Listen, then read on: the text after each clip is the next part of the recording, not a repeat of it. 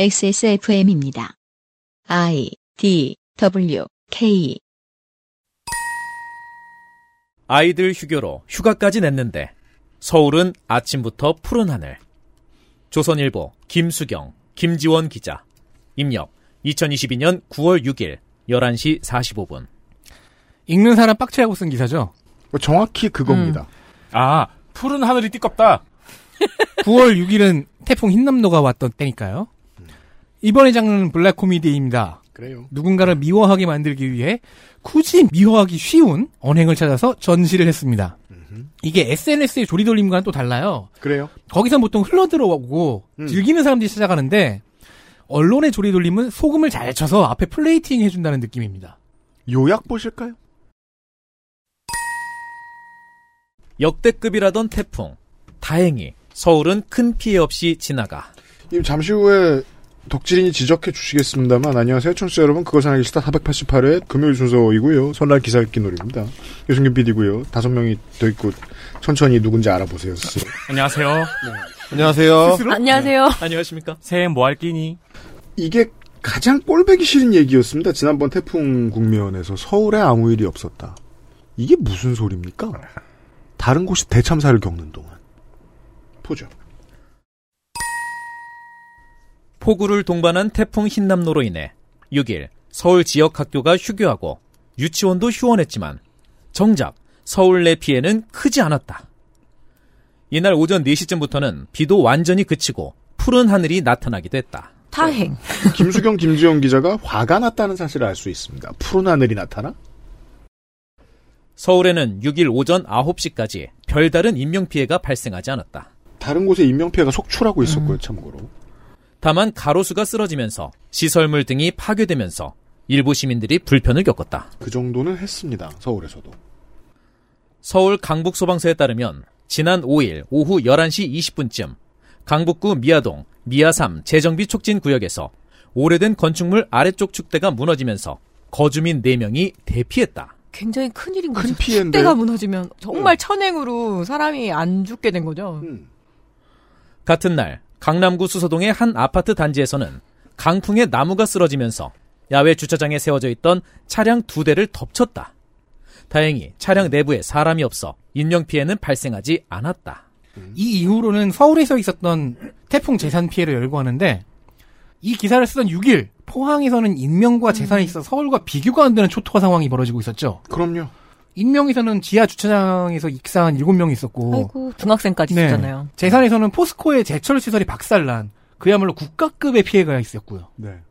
한참 서울의 재산 피해만 이야기하던 기사는 조리돌림을 마무리해 넣습니다. 조리돌림 보시죠 한편 유치원 혹은 학교에 다니는 자녀를 둔 서울의 일부 부모들 사이에서는 이날 기상청, 교육청이 너무 과하게 대처한 것 아니냐는 반응도 있었다. 음. 유치원에 다니는 5세 자녀를 둔 직장인 김모 30일 씨는 유치원이 휴원한다는 공지를 어젯밤에 급하게 받고 부랴부랴 연차를 썼는데 비가 한 방울도 안 와서 너무 황당하다며 소소한 날씨 예보도 아니고 역대급 태풍이 어떻게 될지도 모르는 기상청이 대체 무슨 소용이냐고 했다. 네. 그러니까 서울 시민을 탈탈 털면 이렇게 생각 없는 사람은 여럿 나옵니다. 어 그럼요 네. 그럼 그렇게 생각 없는 사람을 굳이 찾아가서 인터뷰하는 이유는 뭘까요? 그러니까 생각 없는 사람의 숫자가 은근히 많다거나 아니면 그들의 목소리가 예상외로 크게 증폭이 됐다면 현상을 관찰해야 되니까 모르겠는데 굳이 포항과 남부 지역의 큰 피해에 힘들어하던 바로 그 날짜에 이런 기사를 냅니다. 이게 이제 우리가 이 자리에 앉아서 사람들을 한심해하기는 쉽지만 사람들 입장을 한번 생각해 보면 자유투 성공률이 90%인 선수가 있어요. 네. 클러치 상황에 들어가면 4쿼터 1분 남겨놓은 상황에서는 자유투 성공률이 줄어듭니다, 보통. 그렇죠. 보면 실패했던 것만 기억나요. 그게 민도입니다, 보통. 그때는 3점 슛, 뭐 40% 50%를 찍는 괴물들도 30%대가 안 들어가요. 그 옛날에 할마수님이 관련된 팩트 체크를 한 적이 있었단 말이에요. 다른 나라들 기상청에 비해서 우리나라 기상청의 정확도가 어느 정도 차이인가. 한국이 더 잘 맞춰요. 굉장히 높죠. 네, 난이도는 훨씬 높음에도. 네. 그리고 아이를 길러보는 입장에서 과한 대응이 맞아요. 나중에 돌이켜 보니까 몇몇의 사고들을 이렇게 좀 돌려보잖아요. 그러면 학교 행정 입장에서도 과하게 대응해서 먹는 거는 욕 정도지만 네. 아무런 대응 못했다가 큰 사고가 나면 그때부터는 정말 다 쇠고랑이라는 그런 얘기 하거든요. 자, 우리 네. 12구 참사 있기 전에 매해 할로윈 때 늘 언론이 때리던 건 뭐였죠? 경찰이 너무 많다. 그래서 뭐 였어요. 그리하여 우리의 자유를 숭상하는 정부가 경찰을 안 배치해 봤습니다. 그리고 나서 자신들이 했던 보도 행태를 후회하는 언론사는 아직 하나도 못 봤습니다. 과한 거 해달라고 국가가 있는 거예요. 왜냐하면 과한 건 기업이 절대 할 수 없는 일이니까. 때로 그런 느낌을 받습니다. 보수와 진보의 대립이 사람들의 삶에 있어서 진화론과 연력학 제2법칙의 대립은 아닐까. 보통 그런 거 가르치잖아요. 엔트로피 증가의 법칙은 진화론과 정면으로 위배된다. 왜냐하면 엔트로피 증가의 법칙에 따르면 무질서만 늘어나는 게 맞으니까 무언가가 진화했고 무언가가 만들어져서 시스템이 운영된다는 건 허구가 아닐까?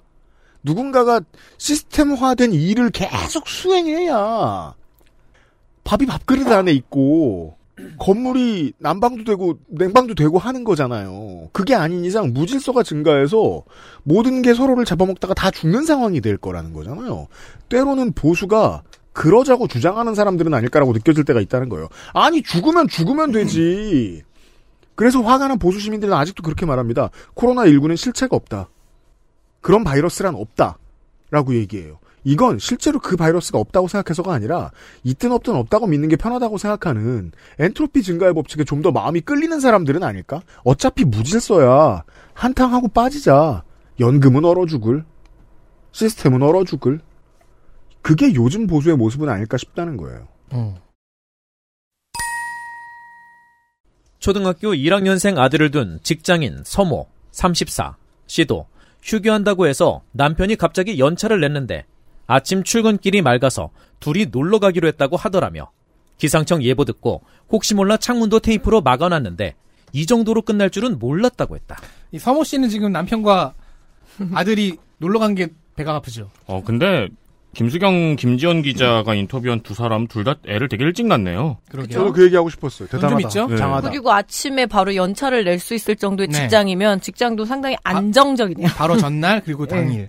자, 이 기사에서 서울 시민들을 대표하는 캐릭터가 이 생각 없는 두 명입니다. 음. 서울만 보이고 서울만 생각하는 서울의 귀족들이라는 캐릭터 조영인입니다. 음. 그래서 이 기사를 읽고 이 두 명에게만 화를 낸다면 정확히 조선일보의 의도를 따라가는 거게 됩니다. 왜죠? 서울공화국에서 서울과 그 외 지역을 나눈 후에 그 외 지역을 보이지 않게 하고 서울 귀족의 생각 없음만을 포커싱했다는 거는 음. 그외 지역 사람들한테 보여주는 거예요. 서울 사람들을 미워하라. 물론 서울 사람들에게는 기상청을 미워하라는 표정 메시지, 음, 그렇습니다. 표면 메시지가 하나 더 있고요. 그만큼 국가적 영대를 어렵게 만드는 거고요. 네. 저는 조금 비약을 해서 동서의 지역 감정이 더 누그러지잖아요. 음. 조선일보가 부채질을 할 지역 감정은 서울 대 비서울일 거라고 예측해 봅니다. 추- 충분히 어, 예측하죠. 네. 가능합니다. 가능합니다. 왜냐하면 서울이 비서울을 미워하게 만들면 서울의 보수화를 획책할 수 있거든요. 네. 그게 성공했던 게 지난 대선과 지난 지선입니다. 서울은 성안이 될 거고요. 그 외는 성 밖에 되겠죠. 뭐 농촌 사역하는 입장에서 특히 조선일보를 위시한 그 수많은 보수 언론에서 농촌에 들어가는 어떤 정당한 자금마저도 이렇게 세금 도둑인 것처럼 음. 하는 경우 많았죠. 그렇게 해서 서울이 서울 바깥을 미워하게 하고 서울 네. 바깥은 서울을 미워하게 하고 그래서 무슨 세금충처럼 우리가 서울에서 이렇게 빡세게 돈 벌어 가지고 저기 어? 농촌에 노인네들 다 이렇게 공짜 용돈 주는 것이냐 계속 그런 식으로 써온 거죠. 왜냐하면 조선일보는 중량충이기 네. 때문입니다. 그래서 조선일보가 몸소 비웃음을 받으러 나선 것입니다. 그리하여 34세의 서모 씨의 내년을 예측할 수 있습니다. 테이프 안 붙였다가 유리창 깨지죠. 음, 그치. 시원한 여름을 날 수 있습니다. 물 들어오고 얼마나 좋아요. 기사 읽기 놀이 두 번째 시간입니다. 그것은 알기 싫다는 아름다운 재단 18 어른 캠페인. 장 건강에 도움을 줄 수 있는 매일 매화. 면역 과민 반응 개선에 도움을 줄 수도 있는 큐비엔 면역 밸런스 N. 용산의 아는 가게 컴스테이션에서 도와주고 있습니다. XSFM입니다. 눈을 위한 종합 건강 기능 식품 루테인 아스타잔틴. 눈 건강엔 큐비엔 제조원 주식회사 한국 CNS팜 유통판매원 주식회사 헬릭스미스 스포츠카처럼 강력한 사양의 high-end급 PC. 고가의 장비들을 내 손으로 조립하는 일, 시간과 열정, 꼼꼼함과 치밀함이 필요합니다. 초보라면 부작용으로 몸은 관절염을 얻거나 쿨러는 물이 새게 될 수도 있습니다. 컴스테이션을 고민해 주십시오. 이달의 PC로도 custom 사양으로도 빠르고 견고하게 만들어 드립니다. 액세스몰과 010-8279-5568 컴스테이션을 만나보세요. 주식회사 컴스테이션 컴스테이션 광고를 하겠습니다. 설에는 대탑. 모든 기기가 다 손안으로 들어가는 시대라고 해서 데스크탑이 사라진다더니 아직 그대로예요. 앞으로도 한동안 그럴 것 같죠. 제 손에는 아직도 대탑 SSD가 들려 있습니다. SSD는 손안에 들어오는구나. HDD 시절보다는 좀 작아졌네요. 데스크탑 구매는 액세스몰의 컴스테이션 이달의 PC를 고려해주세요. 모델 1은 지포스 3090 D6X 24기가 i9 CPU SSD는 2테라 모델 2는요 3060의 라이젠 5700X고요. 네, 웬만한 게임 다 돌아갑니다. 음, 탐나는데? 모델 3 라이젠 5 5600G 내장 그래픽 500기가 SSD로 이루어진 사무용 가정 엔터테인먼트용 PC입니다. 고전 게임만 할 거면 요거면 됩니다. 클릭 하나로 깔끔히 해결 보실 수 있겠습니다. 액세스몰에서 컴스테이션 이달의 PC를 판매하고 있습니다. 와, 이거 저한테 시켰으면 음. SSD 2T10분. 아, 5,600g 막 이러면서. 그래서 내가 안 시키는 이게 진화론이야. 이게 이거 이거에 적응된 자는 저잖아요. 네, 물이 컵에 담겨 있으려면 누군가 컵을 만들고 그걸 물에 넣어놓고 심지어 이 티스푼은 큰 티스푼이에요. 작은 티스푼이 아니라. 다음에는 언제까지 이걸 하고 있을 거예요? 다음에는 우리가 그 버전으로 한번 해보죠. 정은정 버전. 네. 좋아요. 모, 델 2는 3060 세대용이군요, 이게. 아 30에서 네. 네. 음. 그래서 정사충에게도 시키지 않아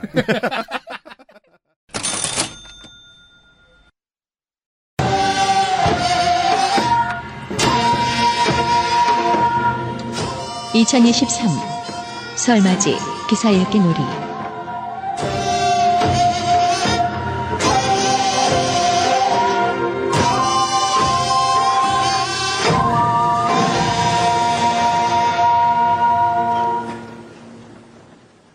아, 농축산인이 언젠가부터 어디 해괴한 데 가서 가져, 가져오지 말라는 걸. 한 2, 3년 전까지는 이- 제가 이 역할을 했는데 작년에는 인사이트를 긁고 오질 않나?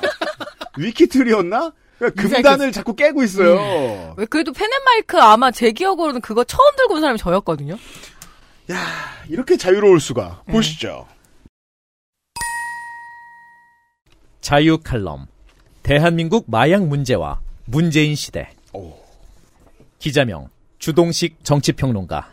입력 2022년 10월 20일 15시 5분. 수정 2022년 10월 20일 15시 8분. 어, 3분 동안에 뭐 하나 고쳤네요. 네. 바이라인이 독특합니다. 예. 댓글 0. 굳이 이것을 넣어주는. 네, 자유로운 경쟁을 부추기는. 그뭐 아시다시피 그리고 이제 주동식 씨는 이제 뭐그 사람 자기가 맞죠? 과- 광주. 맞습니다. 네, 맞아요. 예, 5.18 민주화 운동 이제 폄하로 그 지난 총선 때 한창 논란이 됐던 인물이기도 하고 지금도 이제 국민의힘의 광주 서구갑 당협위원장을 맡고 있고요. 이제 광주에서 광주 출신 혹은 호남 출신의 극우를 담당하면서 아, 자기 장사를 하는 정치인입니다. 네, 참고로 이제 총선 때마다 설명드립니다.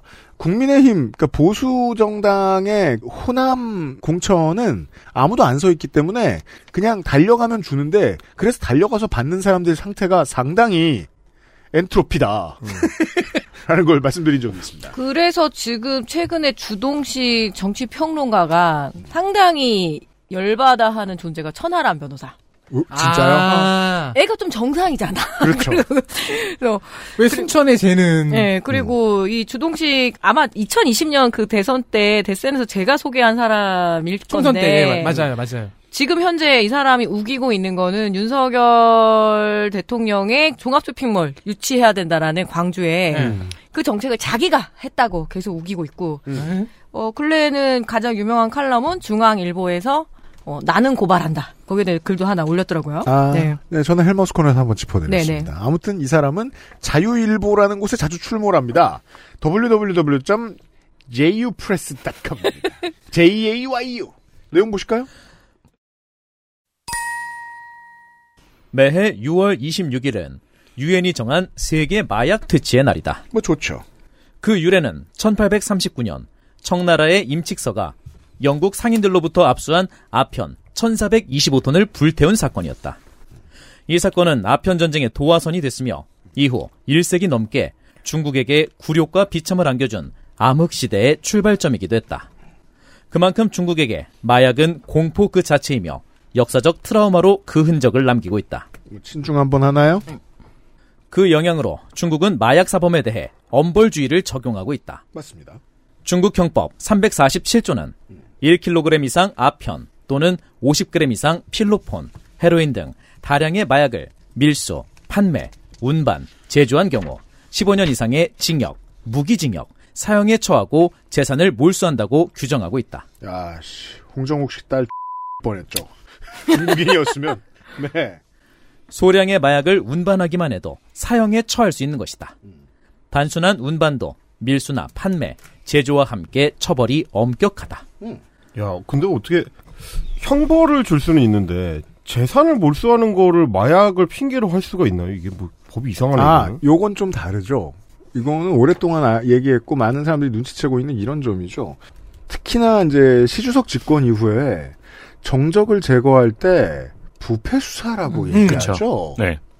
그래서 어떤 부패에 대한 항목을 넣으면서 필요 이상의 법 집행 권한을 법에 집어넣음으로써 이걸 정적을 제거하는데 쓸 수 있게 만들어줘요. 네. 그래서 재산 몰수가 항상 들어가 있죠. 네. 이런 엄벌주의에도 불구하고 중국은 여전히 마약 문제에서 자유롭지 못하다. 2017년 기준으로 중국의 마약 중독자 수는 255만 명에 이른다. 이것은 전년도에 비해 1.9% 증가한 수치이다. 특히 포장 등을 바꾼 신종 마약에 젊은이들이 경계심을 무너뜨리는 경우가 많다고 한다. 한 번 마약의 영향력 아래 들어간 사회에서 마약을 퇴치하는 게 얼마나 어려운가를 보여주는 반면 교사를 할 수 있다. 엄벌주의 있는 나라가 뭐 중국만 있는 건 아니고 정말 뭐 인도네시아 같은 데는 바로 사용하잖아요. 정말 그렇죠. 무섭게. 필리핀도 있죠. 네, 근데 이 여전히 마약 문제 자유롭지 못한 거는 거의 모든 전 세계 모든 나라인데 인구 14억 명에 255만 명이면 저 같은 사람이 계산해봤더니 0.182%더라고요. 0.2%가 안 된다. 예, 이게 높다 할 수는 없어요. 맞아요. 평균 맞아요. 선진국 기준으로 보게 되면 음. 미국이 3억 인구에 약 200만 명 정도. 음. 무려 0.667%니까 미국이 0.7%세배 반. 예, 미국이 훨씬 더 심각하죠. 미국도 원래 심각한 거를 알고 있지만 중국 같은 경우에는 워낙 뭐 원벌주의가 있어서 그런 건지 모르겠지만 그리고 워낙 또 넓은 나라잖아요. 음. 그래서 잡으면은 그 물어보니까 산재돼 있대요. 그렇죠, 그렇죠. 어, 우리는 막, 어, 상하이에 이렇게 사람이 많아. 이런 게 아니라 정말 넓은 데서 음. 긁어내는 수준. 근데 물론 뭐, 마약이 퇴치해야 되는 건 중요합니다. 근데 왜 미국의 얘기를 안 썼을까요? 음. 이렇게 예를 들었습니다. 우려스러운 것은 우리나라도 마약 문제가 더 이상 강 건너 불이 아니라는 점이다. 최근 정부가 범정부 차원에서 대대적으로 마약 범죄 소탕 작업을 벌일 계획을 밝힌 것도 우리나라가 더 이상 마약 청정국이 아니라는 위기의식에서 비롯된 것이다. 문재인 정부 5년, 2017년부터 2021년 동안 마약 밀수 단속량이 69.1kg에서 1272.5kg으로 18.4배 증가했고 마약 범죄 역시 6.9배 증가, 719명에서 4,998명 했다. 저 정부가 제대로 된 경찰력을 발휘했다는 의미이기도 하고 이 칼럼에서 가장 의미심장한 건 byline입니다. 여전히 작년 10월 20일 12구 참사 열흘 전에 나왔습니다. 예, 저도 그 문제를 좀 지적하고 싶었고요. 그리고 마약이 워낙 종류가 다양해서 중량으로만 따질 수 없는 거죠. 이제는 예, 그렇죠. 그렇더라고요. 워낙 다양해서. 그래서 이제 옛날 저렇게 막 필로폰 허옇게 백반같이 생긴 그거 말고도 액체부터 해서 농축된 거부터 해서 뭐 캡슐에 들어간 거부터 되게 많더라고요. 제일 심각한 거는 펜타닐이죠. 예. 지금 미국도 펜타닐과 전쟁 벌이고 있고요. 그리고 이제 이, 네. 음, 이 범죄 관련된 수치에 대해서는 fact check들도 많이 나왔는데 음. 대표적으로 마약 범죄가 7배 정도 문재인 정부 때 증가했다라는 부분에 대해서 거꾸로 지적하는 경우들이 있어요. 그만큼 마약 수사 역량을 강화해서 음. 어, 이전에 못 잡아내던 마약 범죄들을 많이 잡아냈다. 이게 이제 기술력도 되게 발전했고. 그렇습니다. 이게 대표적인 그 통계 착시거든요. 그러니까 심각해져서 많이 잡히는 게 아니고 역량을 투입을 하고 그만큼 역량이 조- 높아졌기 찾아내는. 때문에 찾아낸다 이거거든요. 그 저희가 국정감사 때 전해드렸던 기법이 있죠. 하수도에서 마약 네, 그것 그. 검출을 해내서 그걸 가지고 역산을 해서 중독자를 찾아내는 방법. 그게 저희가 한 3년 전쯤에 이제 전해드린 이후 지금 확실하게 적용이 됐어요. 그렇게 해서 열심히 찾아내고 있습니다. 비싼 돈 들여서 미국이나 이런 마약 범죄 수사 되게 선진국에 가서 유학도 보내주는 거예요. 공부도 하고 와가지고 새로운 기술 도입하고 이렇게 음. 저렇게 대응하면서 그리고 공조라는 게 필요하잖아요. 새로운 마약들이 이제 만들어지면 이게 어떤 건지도 굉장히 정보 공유도 활발하다고 하더라고요. 2020년 초반에 털프들이 그런 지적 음. 많이 했어요. 가스라이팅 범죄나 어, 영상 관련된 착취물 범죄가 이번 정권 들어 대폭 늘어났다고. 그렇죠. 경찰력을 강화한 증거라니까. 그렇죠. 법을 정비하고 헷갈리는 건 의도적인 곡해입니다. 그렇죠. 네. 그 옛날에 음. 그 마포대교에 생명의 달인가 해가지고 막 감동스러운 음. 문구 써놨잖아요. 그런 다음에 자살 시도자 늘었다고. 음. 당연하지 사람이 많으니까 CCTV 다 설치하고 자살 시도자를 적발한 횟수가 늘은 거지. 그 전에는 안 찾은 거죠. 그전에 그냥 가려면 가라. 뽕 들어가고 끝난 건데. 네. 더 보죠. 심각한 것은 과거에는 주로 재벌, 연예인, 조직폭력배 등 특정 집단에 국한됐던 마약이 최근에는 가정주부, 학생, 회사원, 공무원, 군인 등 직업과 계층을 가리지 않고 빠르게 확산되고 있다는 점이다. 특히 젊은 층 마약 사범의 증가 추세가 가파르다. 올해 6월까지 검거된 마약 사범은 5,988명으로 전년 동기보다 17% 늘었고 이 중 20대와 30대가 전체의 54%를 차지했다. 뭐 이렇게 할 말은 아니지만 마약은 늘 젊은 층이 합니다. 그럼요. 내가 보기엔 젊은 70, 층이 늘었다는 건 그냥 는 거예요. 70대가 증가 이러면 이거야말로 진짜로 큰 문제인 거고. 맞아요. 다양한 접근 방법인데 근데 오랫동안 한국에서 특히 뭐 대마초와 관련해서 이런 재벌과 연예인 조직 폭력배 등을 주기적으로 단속해서 주기적으로 굉장히 사이즈를 크게 보도를 해왔던 역사가 있잖아요. 음. 그때 많이 잡혀갔던 연예인들도 있고 음. 거의 뭐 생명이 끊기는 수준인 거죠. 자기 활동할 수 있는 그런 것들. 여, 예, 여전히 이걸 보면은 이렇게 전방위적으로 확산이 되고 있다는 그렇게 확산된 탓도 있겠지만 아까 말했던 뭐 하수도에서 검출하고 이런 걸로 통해서 새로운 새로운 수사 루트를 찾았기 때문에 더 많이 찾게 되는 거거든요. 그러니까 우리가 여기서 지금 잊어서는 안 되는 게 이 글이 10월 20일에 올라오는 이 정부가 집권을 하고 3, 4개월 차에 이런 글들이 많이 올라오는 극우 매체에서 이유는 프로파간다의 하수인 역할을 하는 이런 사람들이 있기 때문이라는 겁니다. 이걸 자꾸 군부를 지펴줘야 한동훈의 인기가 올라가고 이상민의 인기가 올라간다는 얘기입니다. 이것은 단순한 마약의 문제가 아니다. 청소년 마약의 경우 온라인 도박과 밀접하게 연결돼 있다. 온라인 도박을 운영하는 조폭들이 중고교생 등 청소년을 도박 중독자로 끌어들이면서 마약을 무기로 삼는 사례가 많기 때문이다. 어려운 글은 아닙니다. 최근 마약 거래가 주로 온라인과 SNS를 활용하는 추세인 것도 그 영향이 큰 것으로 보인다. 어, 잔인하게 말하면 다 아는 얘기입니다. 우리나라의 마약 실태는 겉으로 드러난 것도 심각하지만 드러나지 않은 속살은 훨씬 악질적일 수 있다. 수사 당국이 전국의 하수도를 조사한 결과 전국 모든 지역의 하수에서 마약 성분이 검출됐다는 얘기도 들려 위기의식을 더한다. 나, 나라가 좁으니까요. 아니, 이거 3, 4년 전에 들렸던 얘기고, 지금은 이게 얘기가 들리는 정도가 아니라 정식 수사기법이잖아요. 음. 이렇게 해서 그 지역의 실제 마약 사용자가 몇인지를 역산하는, 이제는 그냥 정착된 수사 기법입니다. 여기까지는 조금씩. 칼럼니스트가 아니라 경찰청 대변인만 있으면 끝나는 글이거든요. 네. 그리고 이제 전형적으로 숫자 간단한 거 몇 개를 넣고 마치 모든 게 데이터에 근거한 것처럼 보이는 착시를 일으키는 바로 방식이거든요. 음. 그러니까 처음에 뭐 몇 퍼센트가 늘어났다는 이런 거는 기사 몇 개만 검색해봐도 나오는 그때쯤에 법무부에서 엄청 풀던 보도 자료의 일부인 건데 나머지들은 잘 보시면 대부분 뭐 그렇게 보인다든지 뭐 이런 얘기를 들, 들었다든지 뭐 그런 추세인 것 같다든지 그러니까 음. 정확한 통계나 자료가 없어요. 뭐 가정주부나 학생이나 뭐 이런 사람들의 마약 사범 단속 숫자가 늘어났다 이런 거는 숫자도 없습니다. 그냥 우기는 거예요, 그냥. 음. 예를 그렇죠. 들어서 제가 걸리면 저는 작가이자 가정주부가 되는 거죠. 청소년 마약 거래 증가는 이건 문제긴 해요. 여기까지는 별 문제 없는 그리고 글이었는데. 50대가 늘어나게 예. 된 거죠. 하지만 뭐, 뭐, 아직 50대 아, 니죠 아니, 아니 구나. 아. 하지만 이제 건들고 보이잖아, 많이 하면. 예, 이 네. 극우 세력에게 마약 스토리가 어떤 의미인지를 이제 뭐 UPD도 얘기했고 그 부분에 대해서 좀 짚고 싶었고요. 음. 근데 여기서 이제 그 기사를 좀 정돈해서 삭제가 됐는데 이렇게 얘기합니다. 윤석열 정부가 들어서면서 한동훈이 장관이 되고 갑자기 윤석열 대통령이 아 마약 이렇게 마약 사업이 늘어나고 청소년들이 증가했습니다. 그랬더니 좀 부끄러운 얘기 이렇게 이야기를 합니다. 음. 그리고 마약과의 전쟁을 선포하는 과정이 있었고요. 맞아요. 근데 이 마약이라는 문제는 이태원 참사에서 이 희생자들의 가족들에게 너무나 큰 상처를 준 사안이었고, 그럼요. 예, 이제 우익들이 마약에 대한 이야기를 받아 안아서 계속 확대 재생산을 하기 시작했다라는 거죠.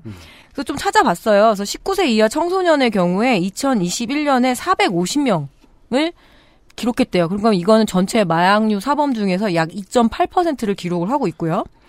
참고로 2017년에는 119명, 2020년에는 313명, 그 이전에는 아래 표를 제가 다른 데서 이제 갖고 온 건데, 굉장히 우려스러운 상황일 것 같긴 해요. 많이 잡았더니, 어, 이거 이 젊은 애들이 있네? 그래도 청소년들이네? 하는데, 자, 확 늘어났다라고 이야기하는 2020년, 2020년부터는 아이들이 학교에 가지 못하는 팬데믹 상황. 그거에 대해서는 어른들이 먼저 반성을 해야 되는 거고, 다양한 어떤 마약 거래의 방법이 생기고 편해져 버린 것은 결과적 결과이지, 이 부분에 대해서 마치 갑자기 문재인 정권 때 아이들이 더 타락해가지고 이런 건 아니다라는 거예요. 방기에서 생긴 문제죠, 어른들이. 그래서 이 청소년 마약 증가 이 부분만 이야기하면 말할 수 있는 게 없어요. 하지만 이 기사의 하이라이트는 지금까지가 아닙니다. 어, 네, 물론 지금부터네요. 네. 그래서 한 가지 더 보충 설명을 드려야 됩니다. 어떠한 특히나 이 정부에서는 수사죠. 프로파간다를 이끌고 가는 가장 중요한 힘은 수사입니다. 몽둥이 휘두르, 휘두르고 몽둥이 휘두르는 모습을 밀실 안에서 어떻게 했다라고 기자들한테 얘기해 주는 게 이 정권이 지지율을 유지하는 핵심 역량이란 말이에요. 그걸 가장 잘할 수 있는 건 강력 범죄를 때려잡는 거라는 겁니다.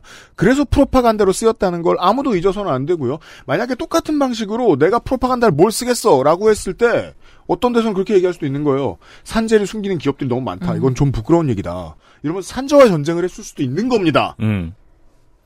그리고 이제 또 한 가지는 청소년 범죄든 뭐 가정주부나 학생의 마약 범죄든지 간에 어떤 통계 수치가 늘어날 때는 사각지대가 해소되면서 동시에 나타나는 현상이기도 하거든요. 젊은 층 암 환자 증가 이런 것처럼요. 그렇습니다. 네. 그러니까 일테면 사실은 제가 이제 학교를 다녔던 뭐 80년대, 90년대까지만 하더라도 음지에서 이루어지는 향정신성 의약품에 의한 이제 청소년들의 문제들. 예를 들면 몬드 흡입이라든지 뭐 신나 흡입이라든지 이런 것들은 통계도 없어요. 그렇죠. 잡지도 않았어요. 네. 잡히지도 않았고 그게 어쩌다 한 번씩 지상파 뉴스를 통해서 현장을 덮친 뭐 이런 식의 이제 범죄 기사로 소개되는 정도인 거지. 그 형들이 절 잡았죠. 그렇죠. 네. 정확한 통계나 뭐 아, 어떤 어떤 시절을 한 거죠? 어, 이해하셨죠? 어, 주로 많이 잡았죠, 제. 네. 예. 그러니까 그런 게 없던 시절에서 이제 대한민국이 계속 어, 발전 국가가 되면서 그런 사각지대를 해소하는 과정에서 생기는 어, 부작용들도 있다. 이걸 같이 이 비교 분석을 해봐야 된다는 겁니다. 다음 볼까요? 이 문제는 PC주의 등 좌파 사상의 범람과도 무관하지 않다. 자, 우리가 지금까지 저는 이제 저는 이제 놀랍지도 않아요. 주동식 씨잖아요, 이 사람. 그러니까 지금까지 진지하게 견해를 주고받았던 여기에 모든 사람들이 다 똥멍청인 걸 알 수 있습니다. 왜냐하면 가장 중요한 문제는 좌파 사상의 범람이고 좌파들은 PC를 주의하지 않는다. 이 아이고. 티스푼이나 넣고 여러분 데스크탑은 오, 퍼스널 컴퓨터를 주위에서 사용해야. 되는데. 왜냐하면 제가 지난번에 그 저 파워를 바꾸면서 전원을 안 빼고 한 적이 있었거든요. 컴스테이션 이달의 PC를 고려해 주십시오. PC 주의, 좌파 사상의 범람. 좌파 사상은 본질적으로 엔트로피의 증가와 확산을 지향하는 파괴적 가치관이다. 자, 진보가 무질서를 만들어낸다는 믿음을 가지고 있습니다. 이게 전통적인 방식에서는 옳아요. 왜냐하면 있던 체제를 수호하는 게 원래 우파니까. 하지만 지금은 극우잖아요. 아니, 그걸 아니 그러니까 이게 엔트로피의 증가와 확산이라는 말을 그렇게 고급스럽게 해석을 해줄 수 있어요. 아, 내가 또 봐도. 난 뭔 말인지 그냥 모르겠는데. 엉망진창. 아, 내 머릿속에서 좌파 사상이 범람하고 있어요. 즉 도덕성과 질서 등 국가를 유지하는 근간이 되는 가치관을 적대시한다. 그러니까 아는 좌파 사상이 무정부주의밖에 없네. 이런 가치관의 혼란은 마약 등 사회 질서를 파괴하는 요소가 바로할 와. 최적의 조건을 제공한다. 그러면 이 자유일보를 비롯해서 이 자유일보의 필진들이 정말 이렇게 숙미 사상에 가깝잖아요. 음. 이게 가장 범람한 게 미국이거든요. 정말. 아주 중국의 세 배쯤 된다. 그리고 뭐 어떻게 하다 제가 이제 마약 관련한 각 정부의 대응을 봤는데 제일 열심히 싸운 게 오바마 정부였다 그러더라고요. 그럼요. 이럴 것 같았으면 트럼프가 제일 먼저 마약과의 전쟁을 해서 마약 그 뭐죠 줄여놨어야 되는데 그런 음. 면에서는 미국 얘기를 지금 절대 할 수가 없거든요. 하지만. 트럼프는 또 저기 오바마 케어를 무력화시킴으로써 다시 오피오이드 환자를 늘려놨죠. 아, 그렇죠. 그렇습니다. 한 걸음 더 나아가 이 문제는 국가 안보 차원에서도 살펴야 한다. 어디로 갈까요? 2018년 버닝썬 사건 당시부터 국가 안보와 버닝썬의 관계? 우리나라에 북한산 마약이 대규모로 들어오고 있다는 소문이 파다했다. 아, 뭐 얼음이? 북한에서는 마약을 얼음이라고 하잖아요. 빙두. 아, 아이스라고 하는구나. 어. 네. 음. 근데 그걸 승리네 가게에서. 음. 아 근데 그 이거 소문이잖아요. 결론은 뭘까요? 왜 하필이면 친북 종중 성향의 문재인 정권에서 마약 밀수와 마약 사범이 예외적으로 폭증했는지도 의문이다. 문재인 정부가 수입을 했으니까. 얼씨구. 음, 다시 한번 설명해 드립니다. 많이 잡았다는 건 의지를 크게 가지고 있었다는 겁니다. 좌파 정권에서 왜 하필 북한산 마약이 늘어났겠어? 근데 심지어 참고로 근데 겨- 저- 예. 늘어나는지는 확실치 않잖아. 소문이잖아. 네. 늘어나는 것처럼 보이잖아. 그 그럼 경찰청- 윤석열, 예. 장- 윤석열 정권에서 적자가 늘어나는 이유는 뭐예요? 적자가 생존해서. 적자 생존이 아. 기치잖아요. 적자 대박 생존하고 있어요, 지금. 대출이와 수출이는 서장으로 적자는 정말 적자야? 예, 참고로, 예, 경찰청의 그 자료를 좀 봤더니, 2016년부터 2018년까지 8,000명대 정도를 유지를 했었대요. 연간 마약 사범이. 그러다가 2019에서 2021년 사이에 1만 명대로 늘어났죠. 열심히 잡아댄 거죠. 음. 연도별로 보면 2016년부터 해서 쭉 보게 되면 늘었다 줄었다 하는데 전반적으로 늘어나는 상황이긴 했는데 네. 이상하게 2021년에 음. 12.9%가 감소를 해요. 음. 이때가 문재인 정부 때였거든요. 아, 네. 약간 뭔가 설명이 안 되니까 아 통계 조사도 넣어놓지도 못하고 그냥 이때는- 늘어나잖아 이러면서 이때는 그거죠. 계속 원래 늘어나 우상향하는 게 네. 그 추세였는데 2021년이면 팬데믹이 한창일 때잖아요. 밖에 못 나가서 네. 제대로 못 구한 거지 이때는. 근데 어쨌든 우리나라도 뭐 10만 명당 한 31.2명 정도 이렇게 발생을 한다고 하더라고요. 근데 이게 되게 높다고도 할 수 없고 낮다고도 할 수 없는 그냥 그 수준을 계속 유지를 해갔는데 만약에 훨씬 더 정밀한 무언가가 발달이 되고 그리고 이걸 앞으로 마약으로 치겠어라고 하는 게 무언가가 생긴다면 예를 들어 프로포폴 같은 거 어떻게 할 거야? 아 그렇죠. 예, 그러면은 우리나라는 진짜 마약 사본 더 늘어나는 거죠. 근데 이것도 약간 작가님이 일단 정원전 농축산이 진 거예요. 음. 설사 문재인 정권 때 마약 사범이 폭증했다고 쳐도 종북 정권이 북한에서 마약을 수입했기 때문은 아니잖아요. 그치, 내가 거기서 때는 사실 엔트로피 얘기 나오면서 좀 네, 그거를 대혼란에 빠져가지고. 그거를 폭증하지 않았다고 받아치면 안 돼요. 일단 이 방에는 엔트로피가 늘어나요. 그렇답니다. 예. 모든 길은 로마로 통한다지만 왜 대한민국의 모든 반국가 범죄는 결국 문재인으로 연결될까? 아 또 비약이야. 대, 통령이니까 아니 근데 마약 범죄가 반국가 범죄예요? 아, 저기 국가 안보 차원에서 살펴야 되잖아요. 아, 자기가 규정해놓고 자기가 그렇게 우기는 게 어딨어. 근데 그거 그건 그렇다 쳐. 그래. 지금 승리는 국가보안법으로 유죄받은 거예요? 아 그럼 그렇다 쳐요. 그런데 왜 다른 모든 반국가 범죄까지 다 다 같이 끌려 들어옵니까? 아니 사실 이 문제를 국가 안보 차원에서 접근해야 된다고 주장하는 이유는 2018년 버닝썬 사건 당시부터 북한의 마약이 한국에 많이 들어왔다는 소문이 파다했기 때문이고 그래서 이거는 반국가 범죄가 된다는 얘기잖아요. 네. 아, 아무 논리가 없잖아 이거는 그냥. 아, 그러니까 북한하고 내통을 했다 이거지. 그러니까 그러면 잠깐만 반국가 범죄 중에는 내란과 내란 선동도 있는데 아, 아무거나 지금 갖다 붙이는 건데 이게. 반역도 있잖아. 이런 좌파들 대화가 안 되는구만.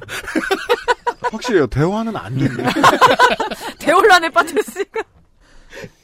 이것도 마약 문제가 우리에게 던지는 또 다른 질문일 것이다. 우리는 이 질문을 회피하지 말아야 한다. 우리는 오래된 표현을 떠올리게 됩니다. 무슨 약을 하고 이런 글을 쓰셨나요? 아니 질문 회피는 본인만 하고 계신 것 같은데 지금. 만약에 제가 그 지금 UPD에 그 질문을 한다면은 이유는 이걸 거야. 설사 내가 마약을 하게 되는 날이 와도 그분이 하는 그 마약을 하고 싶지 않다. 어. 근데 쉽지 않네. 그 말은 맞아요. 이제 이 마약 문제를 가지고 이 보수 우익들이 어떻게 얼마나 확대 재생산을 시킬지 그리고 그게 우리 아버지의 카톡에 어떻게 타고 다닐지가 정말 그 적어도 빤해 보입니다. 이 글을 보면 느껴지는 의도는 하나 분명히 있습니다. 의도의 그림자는. 이 사람들은 마약으로부터 국가나 국민을 방어하고 싶어서 이러는 게 아니구나라는 걸 알 수 있습니다. 음. 그리고 이제 자유일보의 칼럼 담당자님은 이분의 원고료를 책정하면 안 됩니다. 음. 지금 이딴 걸 지금 이 칼럼이라고 쓰고 원고료를 받아간단 말이에요, 이게? 아, 그런데 이야기 몇 개가 지금 들어가 있는 거야. 자유일보에서 그나마 글을 이렇게 기승전결로 쓸 줄 아는 유일한 칼럼니스트였죠. 아, 아, 이 사람이 에이스였어요? 야. 이 오피니언에서 보면 건- 정말 다양한 필진들이 몰려서 쓰고 있는데 어 막 가끔 가다 자기들이 자기를 비하하는지도 모르고 막 비하하고 와, 근데. 진짜 이, 이 문제는 PC주의 등 좌파 사상의 법랑과도 무관하지 않다. 요 문단 있잖아요. 요 문단은 명작이다. 이건 아무거나 뒤에 붙이고 싶네요. 예를 들어 저희 그것은 알기 싫다는 아름다운 재단 18 어른 캠페인, 장건강에 도움을 줄 수는 매일매와, 면역감인 받은 개선에 도움을 줄 수 있는 QBN 면역밸런스 N, 용산의 아는 가게 컴스테이션에서 도와주고 있습니다. 이 문제는 PC주의 등 좌파 사상의 법랑과도 무관하지 않습니다. 이 댓글 0인 거는 뭐 어쩔 수가 없고요. 그래요. 우리는 이 질문을 회피하지 말아야 해요. 어우, 이 문장은 수집해둬야겠어요. 댓글은 진화의 증거. 댓글 없으면 엔트로피의 증거. XSFM입니다.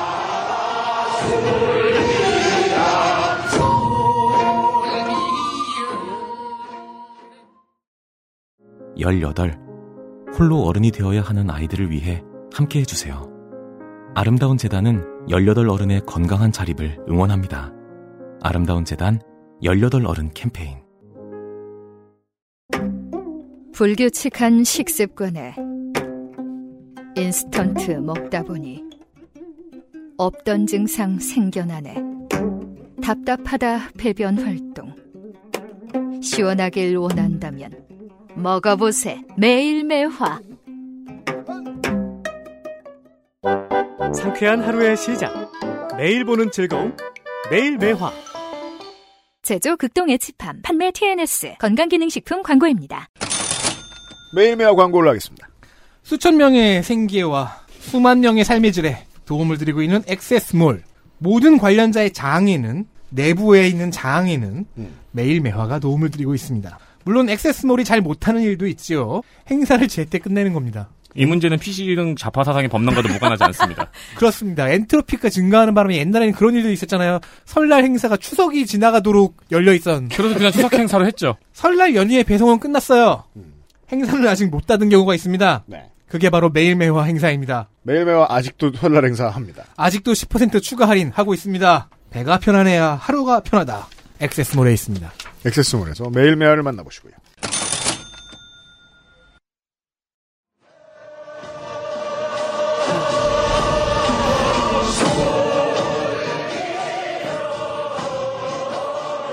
가다가 우리가 삼성 관련된 기사를 읽는데 어디까지 저 세상으로 가느냐를 놓고 새로운 기록 경신자가 나왔습니다. 네.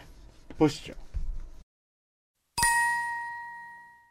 돈도 많으면서 돈 주고 좀 사지? 삼성폰 공짜 타령 빌 게이츠. 어. 도발적이네요. 어. 이제 빌 게이츠에 들이받습니다. 타, 타령도 배웠어. 어, 네. 사람들이 PC를 주의하면 빌 게이츠부터 망합니다. 헤럴드 경제 박혜림 기자. 이 사람이 들이받았습니다. 2023년 1월 13일 18시 51분. 어, 지난주에 네. 빌 게이츠가 공짜로 뭘 내놓으란 소리를 했다고 박혜림 기자가 주장합니다. 새 폰으로 바꿔줘. 이재용 회장 찾아간 빌 게이츠? 빌 게이츠 마이크로소프트 괄호 열고 MS 괄호 닫고 창업자가 삼성전자 갤럭시 Z 폴드 3에 이어 갤럭시 Z 폴드 4도 사용 중이라고 있다고 공개적으로 밝혔다. 어, 성우님의 의문이 너무 느껴져. 사용 중이라고 있다고. 아니 아, 이런 거구나. 사용 중이라고. 있다고. 아, 내가 사용 중이고 I have one. 네. 아, 아, 그러니까 이게 보통은 이제 그 나보다 거지라고 생각하는 사람이 아, 너 그거 없어. 아, 사용 중이라고 있다고! 그러면 이 사람들을 거지라고 놀릴 사람은 지금 지구상에 단 하나 떠오르거든요, 제가. 현재 사용 중이고 있다고. 있답니다. 예. 내가 이게 저 농축산인이랑 있으면은 뭐 이, 런 말투는 누가 쓰지 하면 보통 충주 사람이 돼. 아 그래가지고 사용 중이라고. 있다니깐. 충주 출신의 빌 게이츠.